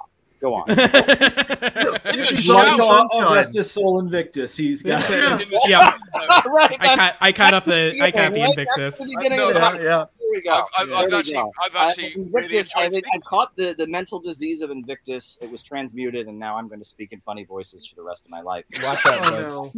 no. So there No, we he's, go. Brit- he's British. He's British now. Do you know what? So- we could, John, we could recruit him to vegetarians. All right, y'all. All right, we gotta let well, him. hang, We gotta on, let hang him on. go. Before you guys do go, there is one thing. Um, so I, I had sent Josh a link for this, and I think uh, you guys have it. Uh, I'm about to launch my Kickstarter for the very first Swaza trade, Snow White Ah, Zombie here. Apocalypse trade. This is the first graphic novel I've ever done. If people could click on that and click uh, notify me, I'd really appreciate that. Even if you don't buy the book, like the more people are pre-following this thing before it launches, the higher Kickstarter ranks it. So Where is that in the toss me comments? some or- mutual aid. Say is- what? Where is that? Like in the comments, or does Josh have that? Uh, it, it's in the Josh has it, and it's also it's in the private chat. You know. Oh, the- was that one that YouTube? Okay. Yeah, the- yeah, thanks for putting Well, me no, the no, my spot, YouTube is in there too. It would be Oh. fun to link it. But yeah, um, Durruti, Shadow of the People, which uh, about anarchist Buenaventura Durruti, and Snow White Zombie Apocalypse, which is about fairy tales and zombies. Yeah, All right, well- he- he- All right. here's Mr. Here's Mr. Ancom trying to sell his products. hey, hey, the- the- these are the product of my labor, sir. Yeah, okay, okay, whatever, landlord. Yeah, okay. All right, so we should we should go off live, but uh thanks to everyone who's still watching for this two hours fourteen minutes, and uh Especially that guy who's super mad at us. Yeah. Yeah, Joe. I, I want to have him hates on. us. Me too. Oh, I want Like to if he had responded Joe. in the comments, like in the last five minutes, I would have just sent him the Streamyard link and just like been like, okay, let's go. But Let's uh, go, Joe. But yeah, thanks to everyone for watching, and we'll see you again in two weeks. Absolutely.